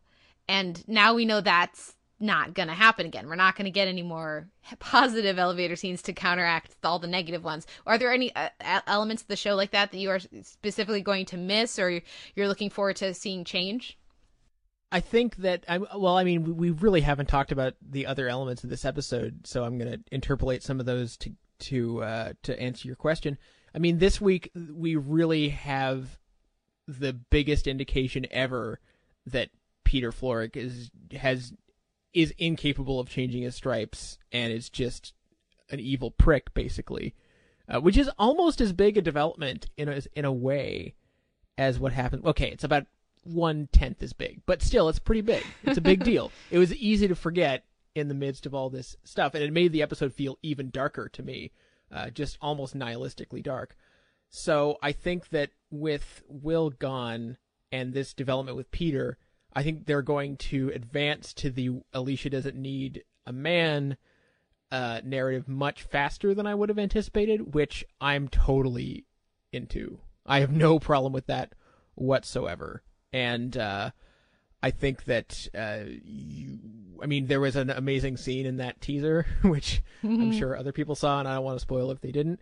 And I'm looking forward to that, but it doesn't. I can see how some people might take an issue with that acceleration, but to me, it felt, uh, it didn't feel like a betrayal of Peter Florrick's character at all. I don't, can't imagine anyone feeling like feeling like it did. So, I think uh, it was a little odd to have that happen in this same episode because it was just so, like I said, unrelentingly bleak. But uh, I, it's again, it's it it it added to this sense of oppressive horribleness that I don't necessarily associate with the Good Wife, but I think it may do them some favors in the long run. Yeah, and uh, it's accelerating the you know the, show from having a, a, core love triangle that they like to go back to every now and again. In some way, it's, it's love triangle doesn't quite feel right to explain uh, to to to label the Alicia and Will and Peter dynamic and the different you know elements that sort of interplay there. But uh, going from no, that's a core part of the show that the the series likes to come back to a couple times a season. Just can go and just kind of undercutting that in this episode. So Will's dead, and it really looks like Peter stole this election because three, three or four different videos. Those are the videos that they have. You know, like uh, that's that's not something that it feels like the show is coming back from. So I would be, you know, that was one of the first things I was thinking about this episode as well. Outside of you know Will dying horribly, uh, it was uh, was yeah, looks like by the end of the, I would not be surprised by the end of the season if she is completely on her own. If she has, she's done with Peter, uh, she can't be with Will, and then we have to see her, you know, on her own, or maybe, you know, maybe this will finally get her and Kalinda talking again. But uh, you know, we we talk about different parts of this episode. I think it's very interesting that we we don't get a final Will and Diane scene, but we do get Will and Diane referenced, and and they're they're you know quiet drinks, you know, at the end of the day, mm-hmm. referenced by Cary and Alicia this week. Yes. Well, who knows? Maybe Alicia and Kalinda have chemistry because Kalinda and Cary obviously don't. um, but yeah, like I, uh, yeah, love triangle was never never seemed like the right. Um, never seemed like the right term. On the other hand, they did have a tendency, especially at the end and the beginning of each season, to really emphasize that quasi triangle, and the fact that they won't be able to do that anymore actually is kind of a relief to me, to be honest. Yeah. What are the other parts of the episode that uh, that we that you want to dive into here? Uh, well, I just wanted to quickly praise uh, Brooke Kennedy, who directed this episode, and I'm not familiar with her work. I assume she's directed other episodes of The Good Wife because you don't bring in a rookie for that one. Uh, she did a fantastic job with with obviously the courtroom sequence, uh, the whole motif of one's one one sock, one shoe uh, was just ghastly and horrible. I thought Hunter Parrish, who most people will know from Weeds and from his one previous appearance on this show, uh, was was really good uh, in in that sequence as well, and had some. Yeah, obviously that's a pretty crucial role, and they wanted to get someone potent for that. I and I just love the idea that you know he, you've got his POV and he's watching these lawyers just chuckling chuckling away and deciding his fate Meanwhile, who knows what horrible stuff is happening while he's in lockup. And I did like the idea. Again, maybe it's true to the show, maybe it's not, but I like the idea that just for once we get a peek at the other side of things and just the human toll of all this fun they're having. And it comes back to bite them in the ass. And it did have kind of a Michael Haneke finger wagging uh, quality to it that I know that other people, uh, in particular, uh, I mentioned Linda Holmes at NPR, she felt like the the the episode had almost a punitive quality. I'm not sure that's what they were really going for, but I thought it was an interesting angle to take with it. Well, and also that the episode really doesn't seem to care whether he's innocent or Will certainly doesn't care. He thinks he he's telling himself that his client is innocent, but I mean, come on. yes, maybe maybe it was this magical gurney or maybe he killed this this girl and they are working their hardest to try to get him off. And Will's going as close as he can to coaching him to lie so that he can, you know, get him off on something that just didn't happen. And so to to have so such a dismissal from Will of the the human cost on the victim side while at the same time you know like i think there's a lot of fun that the show this episode has with with that element of the case yeah, I don't know if I'd call it fun, but definitely a sort of dark irony they don't play with. And can I just can we just give them some huge props just for the title of this episode? we haven't done that yet. Dramatics, Your Honor. Yeah. Yeah, that's it's a good episode. It's part of their their episode structuring of one episode titles in season one, two episode titles like that. So they go they went up to five and they've been they went up to four, I should say, and then they've been coming back down. So all the episodes this season have three. Next season they'll all have two word titles. Uh, such a fun way to to play with that this week. Uh, I also wanted to talk specifically about um, Kalinda. I like the scenes we get with her and Will here, con- really confirming their friendship and leading us to think maybe Kalinda's about to make a change before they, you know, pull the rug out from under us. Also, I, I just I have to give props to Christine Baranski for the way that she and and also Archie Panjabi, the way that they handle all those hospital scenes. I, I really appreciate that they remember that Will has sisters before realizing. Yes. And you know, and that's the, I love that that's the first thought, and then sort of Diane realizing she's gonna have to call Alicia. It was very powerful. Yes, lots of solid moments in there. I, I saw one person wondering if uh, if Diane's going to start reconsidering her gun loving husband, but I'm I'm assuming that's going to be a scene later. Um, we we should also mention special guest star Matthew Goode, who who apparently may or may not have been listed in the main cast this week. The um, I I thought it was a weird idea to introduce a guy who's apparently going to be quite prominent for at least a little while on the show in this episode. On the other hand, A, I think he's very good in his appearance in this episode, and B, uh, it really reinforced the idea that this is just another day at the office because it's another day where the good wife gets to cast a bunch of guest stars. So I can't really fault them on it. when you talk about those courtroom scenes as well, I, I was so happy happy at the start of the episode to, to see that the um the no nonsense judge. I don't remember the either. Actually, I don't even remember the actor's name. I apologize, but I, I like this judge, and I like that uh you know they every now and again that they do let a judge who's really tired of their bullshit pop up. Oh, more fresh evidence. Fantastic. um, yeah, I don't know. I mean, I, is this going to go down as one of the great episodes of The Good Wife? I, mean, it's not even going to go down as an episode of The Good Wife. It's going to Yeah. go down as this bizarre, freakish, incredible outlier that exists in no particular TV universe. And I really, again, people have brought up other shows. People have brought up The Red Wedding, but to me, The Red Wedding is, isn't even like that doesn't even count because you know it is it was preordained in in a in a way that this was not this this came out of good old fashioned TV restrictions and in that sense I can't think of another show that's done we can throw that out there for for uh, for listeners but I cannot think of an analog on another series not a good one anyway Well, and there are plenty of other shows. I saw people on Twitter, you know, especially it was a stressful weekend for fans of quality TV, uh, as far as you know, dr- dramatic events happening, shall we say, on Hannibal and other shows as well. But um, but Hannibal or Grey's Anatomy or these other shows where they've had these incredible. Like I I can't think of a you know of a of a a gunman going and you know, threatening a main cast without immediately going to that amazing three-parter from Grey's Anatomy that they did forever ago. Uh, but that show is very tonally different, and you expect these really heightened melodramatic tragedies on that show to pop up every now and again because that's the kind of show that that is. That is not the kind of show that the Good Wife is. And so, uh, me, I, when I, I was literally watching this, I, I just can't get over it. And we've been talking for a half hour here, but I, I I was literally watching this going, okay, well, they shot Will. That's a clever way to have him, you know, to, to delay the whole is he going to testify thing because he's been shot in the neck. Maybe he'll go into a coma. You know, that's, ooh, what'll happen next? Yeah. And, and then they go over and they, you can see the, the one sock one shoot thing. I'm like, okay, but that can't be Will because he can't die because that's not what this show is. And, this show doesn't work if he's dead. All of their dualities fall away, and so that can't be him. And it's him, and he's there. And I'm like, okay, when's he gonna start moving? You can stop teasing me, show.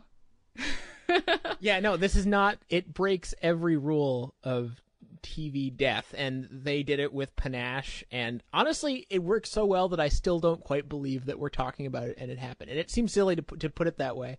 It makes But me sound like one of those people. It makes me sound like one of those people who's been like, "I need grief counseling for this," which is okay. That's one step too far. But um, yeah, if if you're gonna do it, this is how it's done.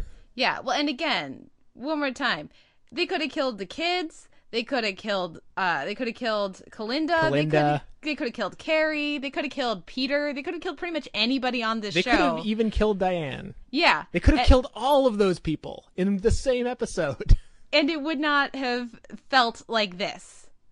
No, no. I was, uh, I was just mouth agape for the rest of the evening. I was upset that I'd already watched Girls because that would have been a fine decompression.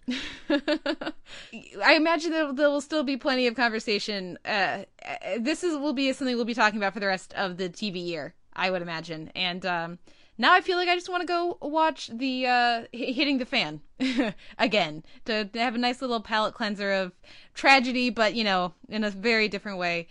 Uh, So I guess thank you to the Good Wife writers for giving us such a interesting development. Thank you to Josh Charles for coming back for 15. Imagine if he hadn't come back for the season and we hadn't got hadn't gotten all this wonderful hitting the fan and the the the firms branching off. It's been great material all season long. It's given the show its best season. Uh, so thank you to Josh Charles for coming back at all. I'm actually kind of mystified that he wants to leave, to be honest. It's such a great role. He's so obviously a TV actor. He's never made the move to film at all, as far as I can tell. Maybe he's been in one or two movies, but he's totally quintessentially a TV actor. Does he really think he's going to go to a better gig after this? I don't know. I mean, I get I get wanting something different, but still, I'm like, come on, dude. Well, it's. I think it's more that he's, you know, apparently he has a new family, and it's incredibly. It's a very incredibly taxing job because they have 15-hour days consistently. That's what t- a, an hour-long TV show has for its normal working schedule. Uh, in, the U.S. at least, and so it's it's very taxing. And at a certain point, when you've been on a network's TV show for five years now, you've got enough money. So Yeah, you know, I guess. I mean, it's not as hard as a real job. I'm going to leave that alone and let people write in as they see fit. But for now, uh, mega, mega spotlight uh, side, we'll, uh, we'll take a break and come back to talk about something a little different, a little uh, more lighthearted, hopefully, uh, with our season spotlight for uh, uh, with our season spotlight of girls uh, with Ricky D from Sound on Sight. Uh, a few show notes. Our outro music is Sweet Petite by the Bicycles. You can find this post up at soundonsight.org where you can leave us a comment and let us know what you thought of uh, of this of the the week in TV in general. You can also like us on Facebook. You can leave us a review or a rating in iTunes. We have an M4A chaptered feed and an MP3 unchaptered feed. We would love to get feedback from you guys there. You can also email us at televerse at gmail.com. And uh, we're both up on Twitter. I'm at the Televerse and Simon, you are. I'm at Sucker Howl. And what's our question of the week? Uh, well, I, I sort of intimated that earlier, I guess. I mean, what was the last prior to this? Assuming that you watched it, you know, what was the last sort of what was the last time you watched something that that just encouraged utter cognitive dissonance? I I can't believe they just did that. I have to rewind to make sure that actually happened. Except it was too painful to actually rewind. Uh, and the red wedding doesn't count. I'm ixnaying the red wedding out of this discussion. Okay, let us know. Uh, I'm gonna have to think. I literally nothing else comes to mind, and we've watched a lot of TV on this podcast. So uh, let us know what uh, what you think. And so we'll take a break, and we'll come back with Ricky D to talk girls right after this.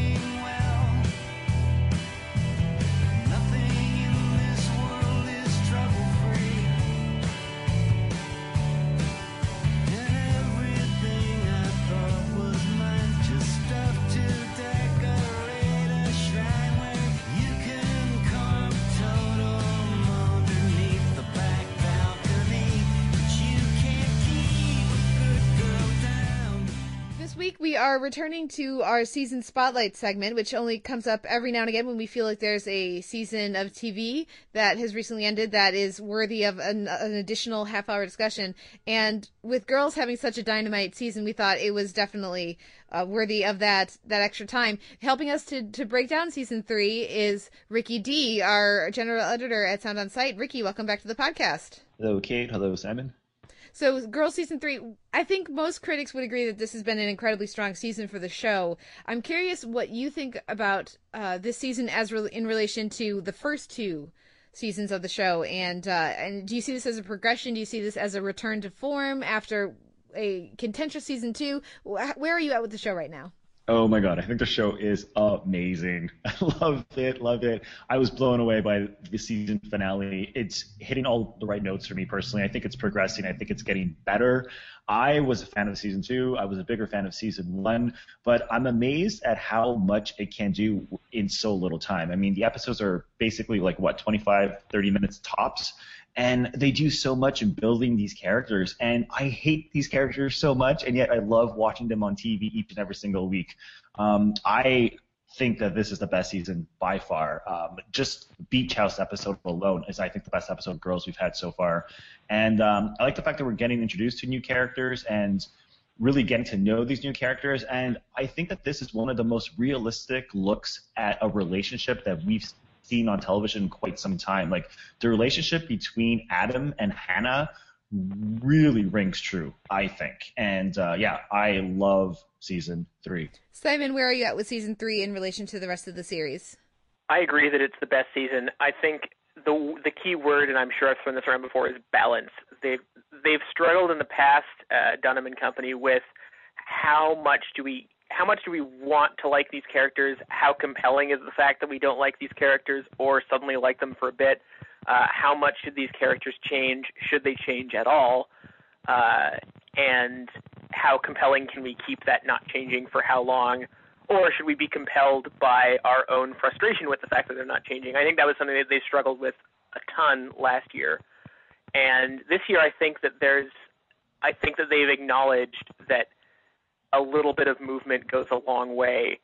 Uh, and you can have some characters change and others not change at the same time, and it won't contradict sort of what the show is about. And I think the finale did that really well with, uh, for instance, Marnie really not learning anything this episode or all season, apparently, uh, which was fine because there was so much going on with, the other characters. I would say that as as a criticism, uh, this was not a good season. I didn't think for uh, for Jessa for the most part. I think she had a, a few good scenes uh, here and there, but I didn't really get a sense, a coherent sense of her having a story this season. I'm hoping they can sort of rectify that this year. On the other hand, it was the best season ever for Shoshana, uh, who underwent a little bit of a transformation, at least by girl standards. And uh, this episode in particular, this finale, uh, two plane rides, was easily the best ever Shoshana episode. So uh, I think on balance, it was easily their best season. I agree. I actually agree, Simon. I think Shoshana is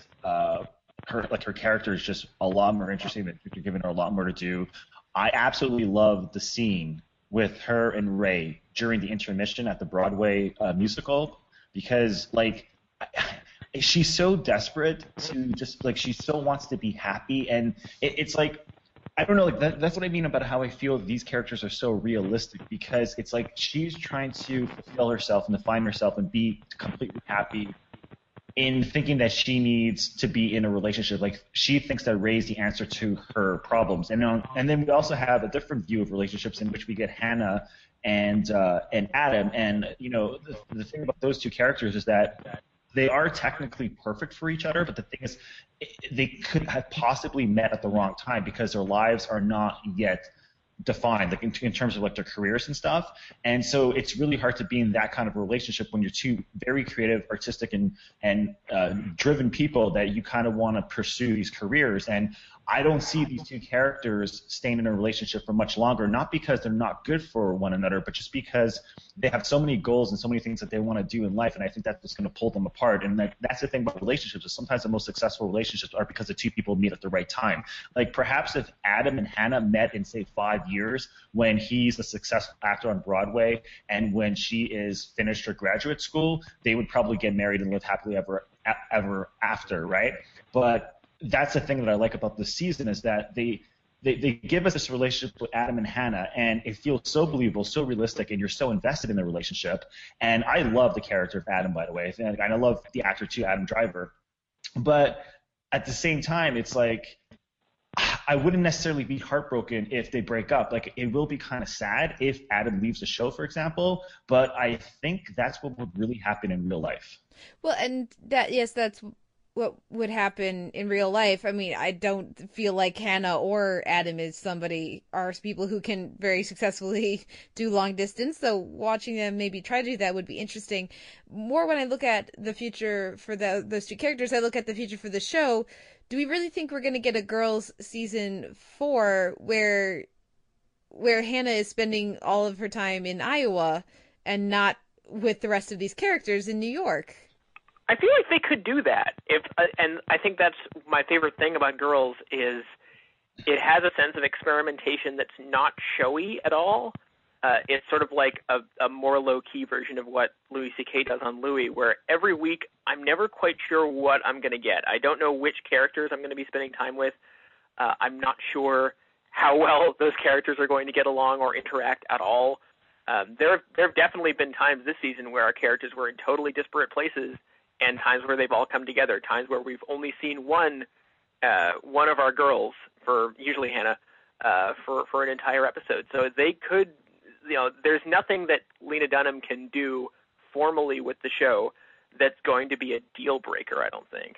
Yeah, I totally agree. They are not afraid to experiment, and they are not afraid to possibly angry some viewers. I mean, a, a, good point of example is last season when they had the Patrick Wilson episode. But that's the thing I like about girls is that they, they do take chances and they they do give us these episodes that follow characters that we might not necessarily like and or be in odd situations or travel outside of the city and they've done it and they, they've done it with a great amount of success especially with the beach house episode this year i can totally see them taking her to iowa and still continuing uh, an entire season of Girls with her in a different state. Okay, we'll we'll have to see where they go with that. I think, uh, I mean, obviously, the, like you guys have both said, they they've shown that they can do outside of the box thinking. I don't know if they are going to be willing to do that for an entire season, but uh, but I wouldn't. You're right. I shouldn't put past them. When you talk about the you know these experimental episodes, that's really what I remember about season two of of Girls more than season three. Obviously, I was a big fan of the Beach House episode. I think this whole season's been fantastic. But aside from that road trip episode and the Beach House episode, it has felt like a much more consistent show. And I think that uh, goes to what the two of you were saying. Uh, it feels more like a whole than a series of individual episodes. The way that for me when i was getting to the end of season two of girls i was thinking oh i really liked the episode where. I really liked the episode where. And for me this season is much more of a cohesive set. Mm-hmm. i think i think this season's worked both ways. I i think uh they, there's been a lot more carryover between episodes sure but I, I still think of individual episodes. Like yeah the beach house episode uh, my personal favorite the june squibb episode um, which I don't remember the name of right now. Flo. Yes, uh, Flo. Maybe it was the presence of Squibb that made me think of that, but it it it had, definitely had an Alexander Payne quality, sort of like his uh, his short film in uh, oh god in in uh, Paris Je t'aime. Uh, it, it had that feeling of self-containedness that it did inform other parts of the show later, but only in a very unspoken kind of subtle way. So I, I think it has both things going for it, which is incredibly rare. And uh, like I said, if to compare to the other seasons in terms of balance, I think that the tone is really what I'm going to remember about season three. It really felt like this was the season that that Dunham and company got the right balance between uh, enjoying the company of its characters and just being driven absolutely mad by them. And you know, it's funny because you mentioned Alexander Payne, and I totally got a vibe of Alexander Payne on that specific episode. But in the season finale, like last night's episode, I couldn't help think of Paul Thomas Anderson, especially in the last like 10 minutes with like a montage where it cuts back and forth between the characters and we see where they're at. And we have like the music playing over. Like I kept on thinking of a movie like Magnolia. And um, so that's the thing about this season is that it's, I think, probably the funniest season so far, but it's also the most tragic. Like the episode in which Hannah's grandma dies that was like so heartbreaking it was such a good episode and that's a perfect example of how they take her away from new york city and we get to spend time with her and her family. Like you know that episode wasn't dedicated to like marnie or adam or shoshana or any of the other characters. It was about her and her family and it succeeded. It was one of the best episodes of the season. And i, I think you have to credit the writers. The writers are so good that they can do that kind of thing. Unlike some shows that we review on a weekly basis, like The Walking Dead, that don't take chances and do the same thing over and over.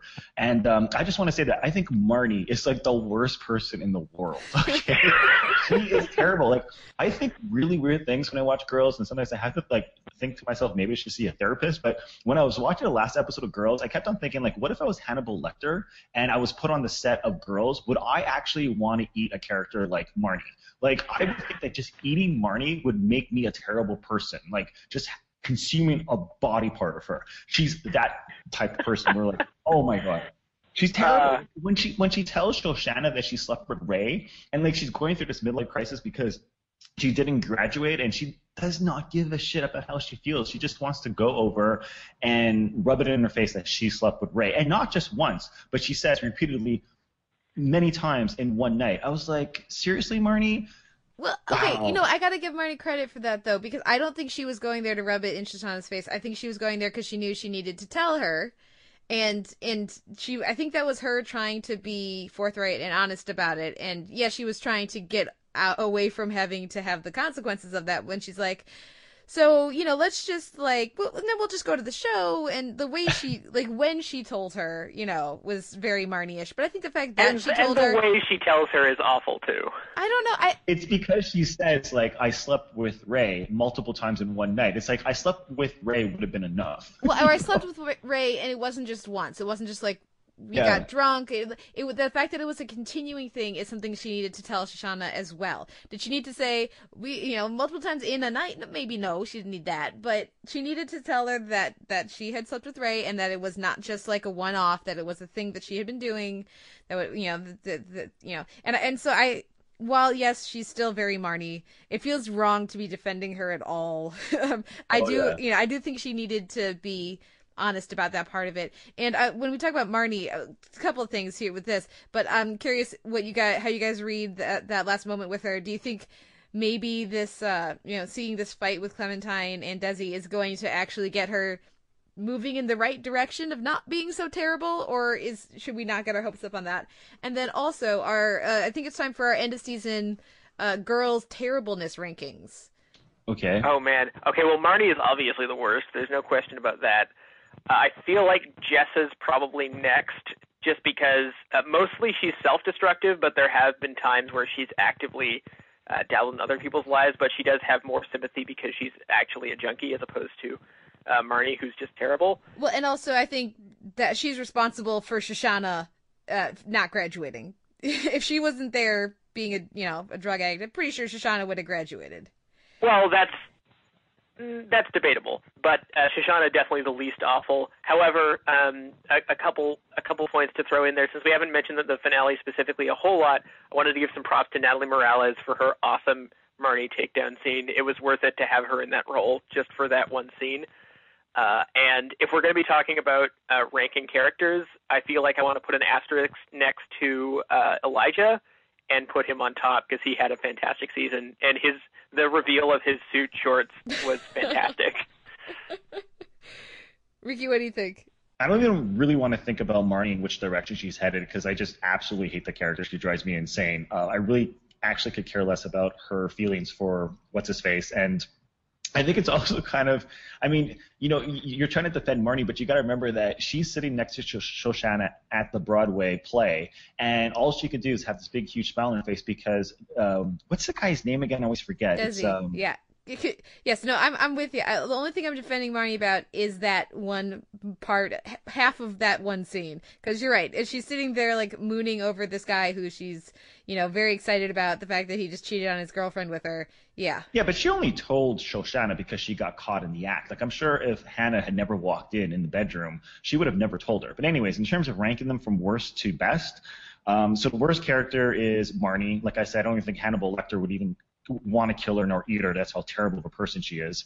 Um, so she's the worst. Uh, I don't know. I like Jessa, and I understand that she's a druggie and she kind of does terrible things, but she's kind of honest about it. Like she she's not she's never fake. Like she's totally upfront about who she is, and that's why I kind of actually like her a lot. And so I would put her as one of the best characters on the show.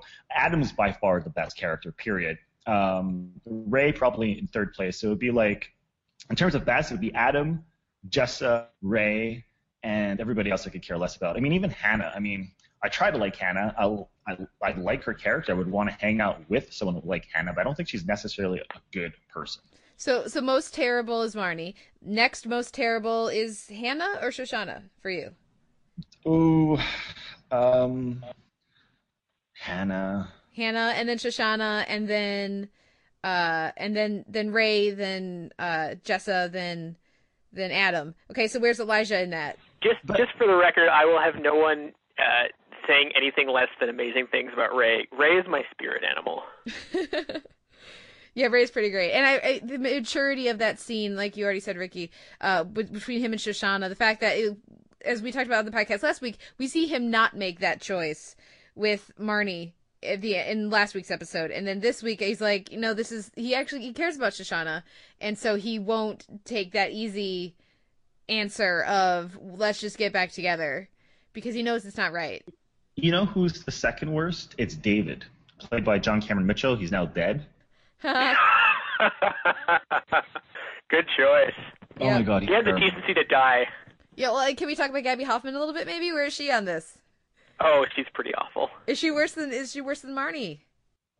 Oh no, no, she's not. Because at least she comes by her neuroses. Honestly, it seems like. yeah, no, I kind of, I kind of like Caroline because the thing is, I think she has an excuse to be the way she is. Like, clearly, she's a little mentally di- like unhinged. Like, I think she's on medication. Like, she at least has an excuse. Like, Okay. what's Hannah's excuse? That's true. And we talk about Hannah this week, uh, I I think it's interesting. Obviously, when she goes to talk to Adam backstage, I I think that you know, I don't think she was intentionally trying to sabotage him. I think that she was. I think what she says at the end and what he says at the end uh, of the of the episode are both true.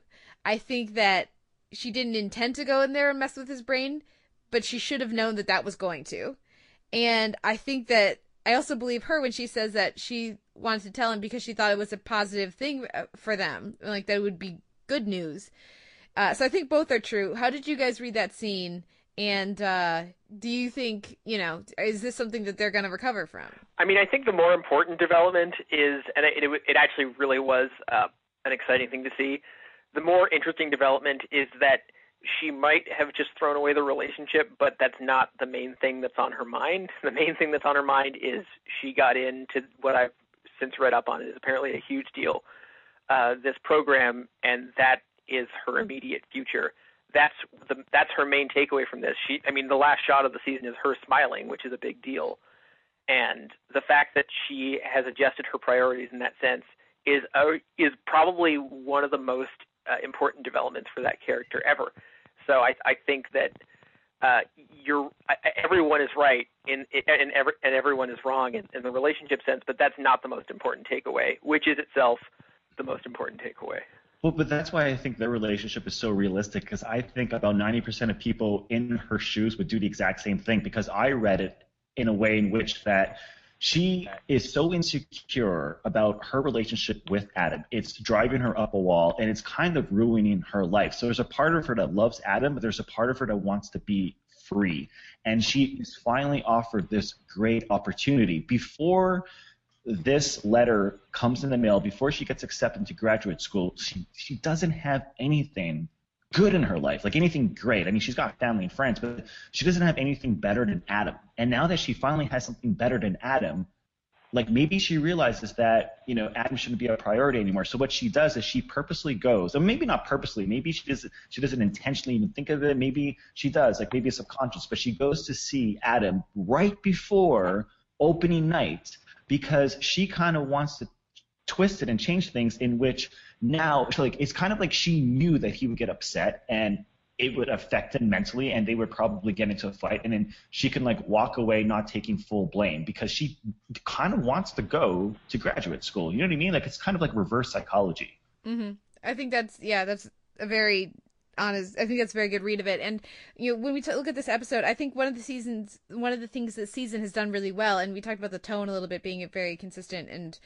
you know, being the thing that we'll remember about the season. I think this season has shown even more successfully than the previous season a, a really accurate depiction of creatives of people who are creative and who are artistic who are writers and and watching both earlier in the season watching Adam react to you know success as an actor and and find you know when he shoves that was it paper towels in his mouth and just screams because he's so happy he can't really even process it you know? We, and he was playing it so cool before that. I think we see that with him. We see here with with her how much this little piece of paper that is ripped and then retaped back together how much it means to her how much value she puts you know in in it and also what it, you know how much validation that you know she doesn't even necessarily realize how little self-worth she has about her writing until she gets this this piece of validation you know confirming that maybe she isn't crazy. I mean i think this season has really done such a wonderful job of showing the you know showing that element to these people's lives. And even marnie in her work in her you know she makes that song with desi. It's actually it's pretty good.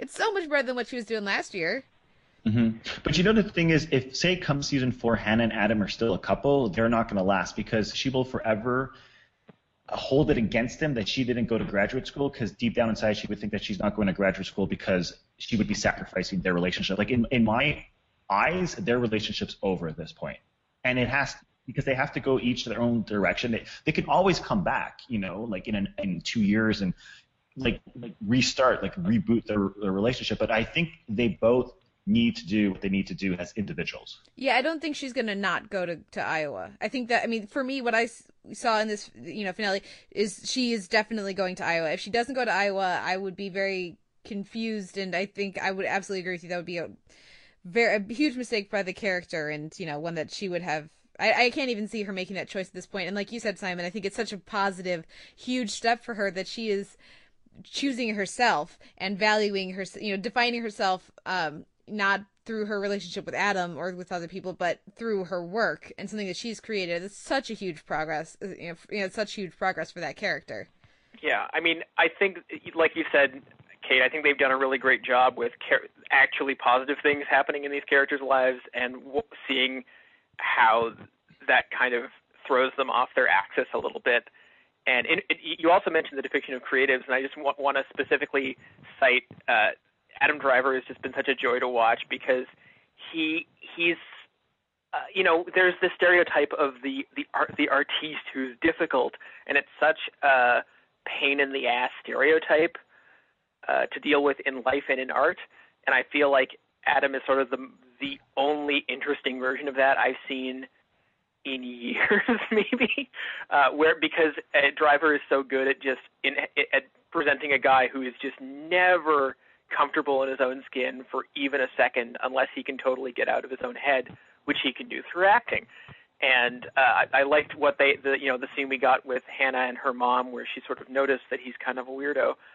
And uh, I just feel like the way that they've deployed that has been, like, yes, it kind of plays into a stereotype, but people like this do exist, and I, I, I can't remember uh, as compelling a presentation of that uh, as this. And I think it'll be a shame if they lose him to Star Wars or something.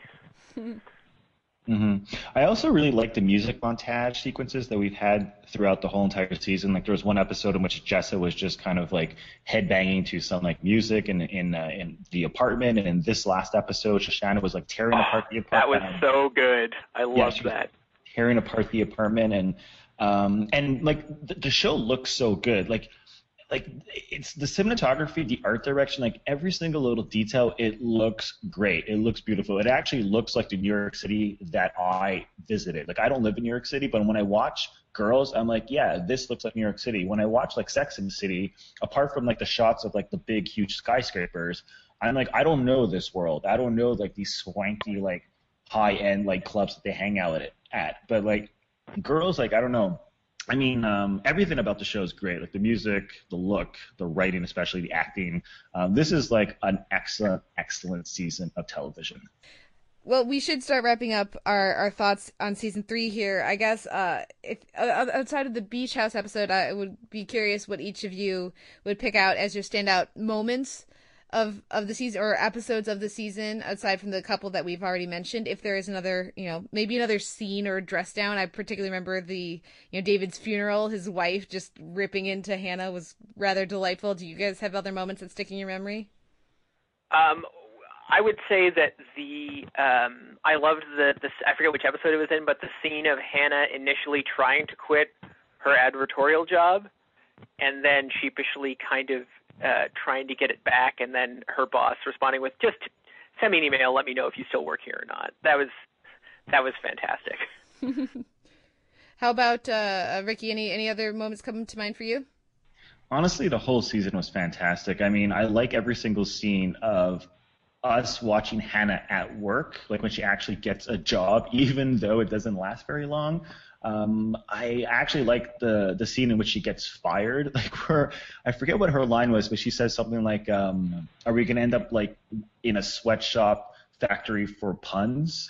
like, um, and I I think uh, I think the last episode is actually my favorite episode, like the season finale, and I love the last shot. Like like the last shot on Hannah with her smiling just says so much about the future of the show, about her character, and um, yeah, I mean, I love this, love the show. The only thing the show's missing now is a dog. They gotta give Shoshana a dog.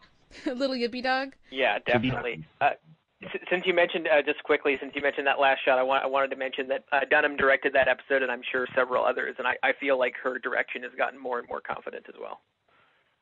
Yeah. Now uh, we can't end our season spotlight uh, without continuing our our question that we bring up each year, uh, guys. Which girl are you? Which character are you this this season? Ooh, uh, I think I'm going to stick with Jessa. Okay, Rick, how about you? Who am I? Um, God. Um, I'm Hannah. You're Hannah. yeah. yeah. Uh, I'm actually like, Ray, but I'm choosing Jessa to be more interesting. I can really relate to her relationship with Adam, uh, the insecurity she feels, want, uh, being driven and wanting to have like a career, yet not really going anywhere, working a job that might pay you a lot of money, but you don't really like, and you feel like, you know, you're just never gonna succeed and and do what you want to do. Like I think this season, Hannah, I'm totally Hannah. Even if she's a terrible person, I'm a terrible person. So yeah. well, we're all terrible people from time to time. Yeah, just as long as I'm not ever Marnie. Yeah, I think. Uh, I think this. I don't know. I can't. Unfortunately, I haven't been in a situation where I've had to deal with somebody I care about being a junkie. So I don't know if I if I'm Shoshana in the way that she's interacting with Jessa. But I think of these of the central girls, I think this season I'm more of a Shoshana. Uh, Though I don't know, I I don't have enough of a life to have a year of freedom and partying and all of that. But I don't know. I, I think of the Central Girls, that's what I would go with. And then uh, I would if you expand the cast, yeah, I'm probably a younger Ray, maybe. I don't know. It's hard. It's hard to think of it because I'm I most of these characters. That's why last year I went with Hannah's mom because I felt like I was much more, you know, her than any of those any of, of these these figures. But I guess so this year I'm going with Shoshana. Oh my god, you must be such a good person. I'm so terrible. I'm totally Hannah. like yeah, even when I meet someone and they tell me like big news and I don't really think it's good news, like when she runs into Caroline and she tells her that she's pregnant, I can't hold back my expression. Like it's clear that I'm not happy or care. you know I mean? Like I won't be a dick about it, but I'm kind of like Hannah in that sense where I'm like, oh, okay. Fair enough. Well, Ricky, thank you so much for coming back on the podcast. It's been a while. Where can our listeners find your work online? At Sound on Sight and on Twitter, it's Sound on Sight, where I usually just pimp the articles of the writers who write for Sound on Sight and my friends. And of course, we have our Walking Dead podcast, which will be finishing up for now at least uh, next week on Sunday, and then we'll be. Are you are, you- are you joining me for Game of Thrones this year? Hell yeah. Yeah, so we'll be there's lots of podcasting moving forward. Thank you everyone for listening, and we'll be back next week with another episode of the Televerse.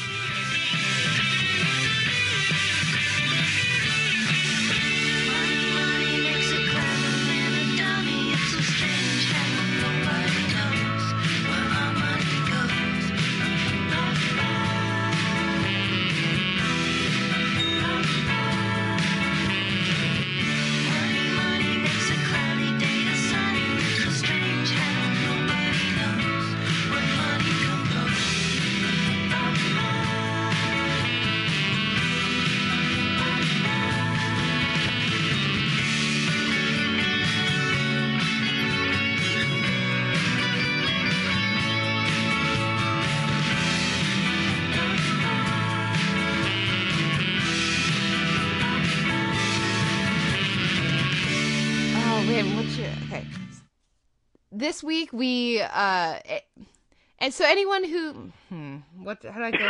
It's been so long since I did a spotlight, right? Okay. Uh, we did one like three weeks ago. Yeah, I know, but this feels different. It does, doesn't it? It will be no surprise to anyone.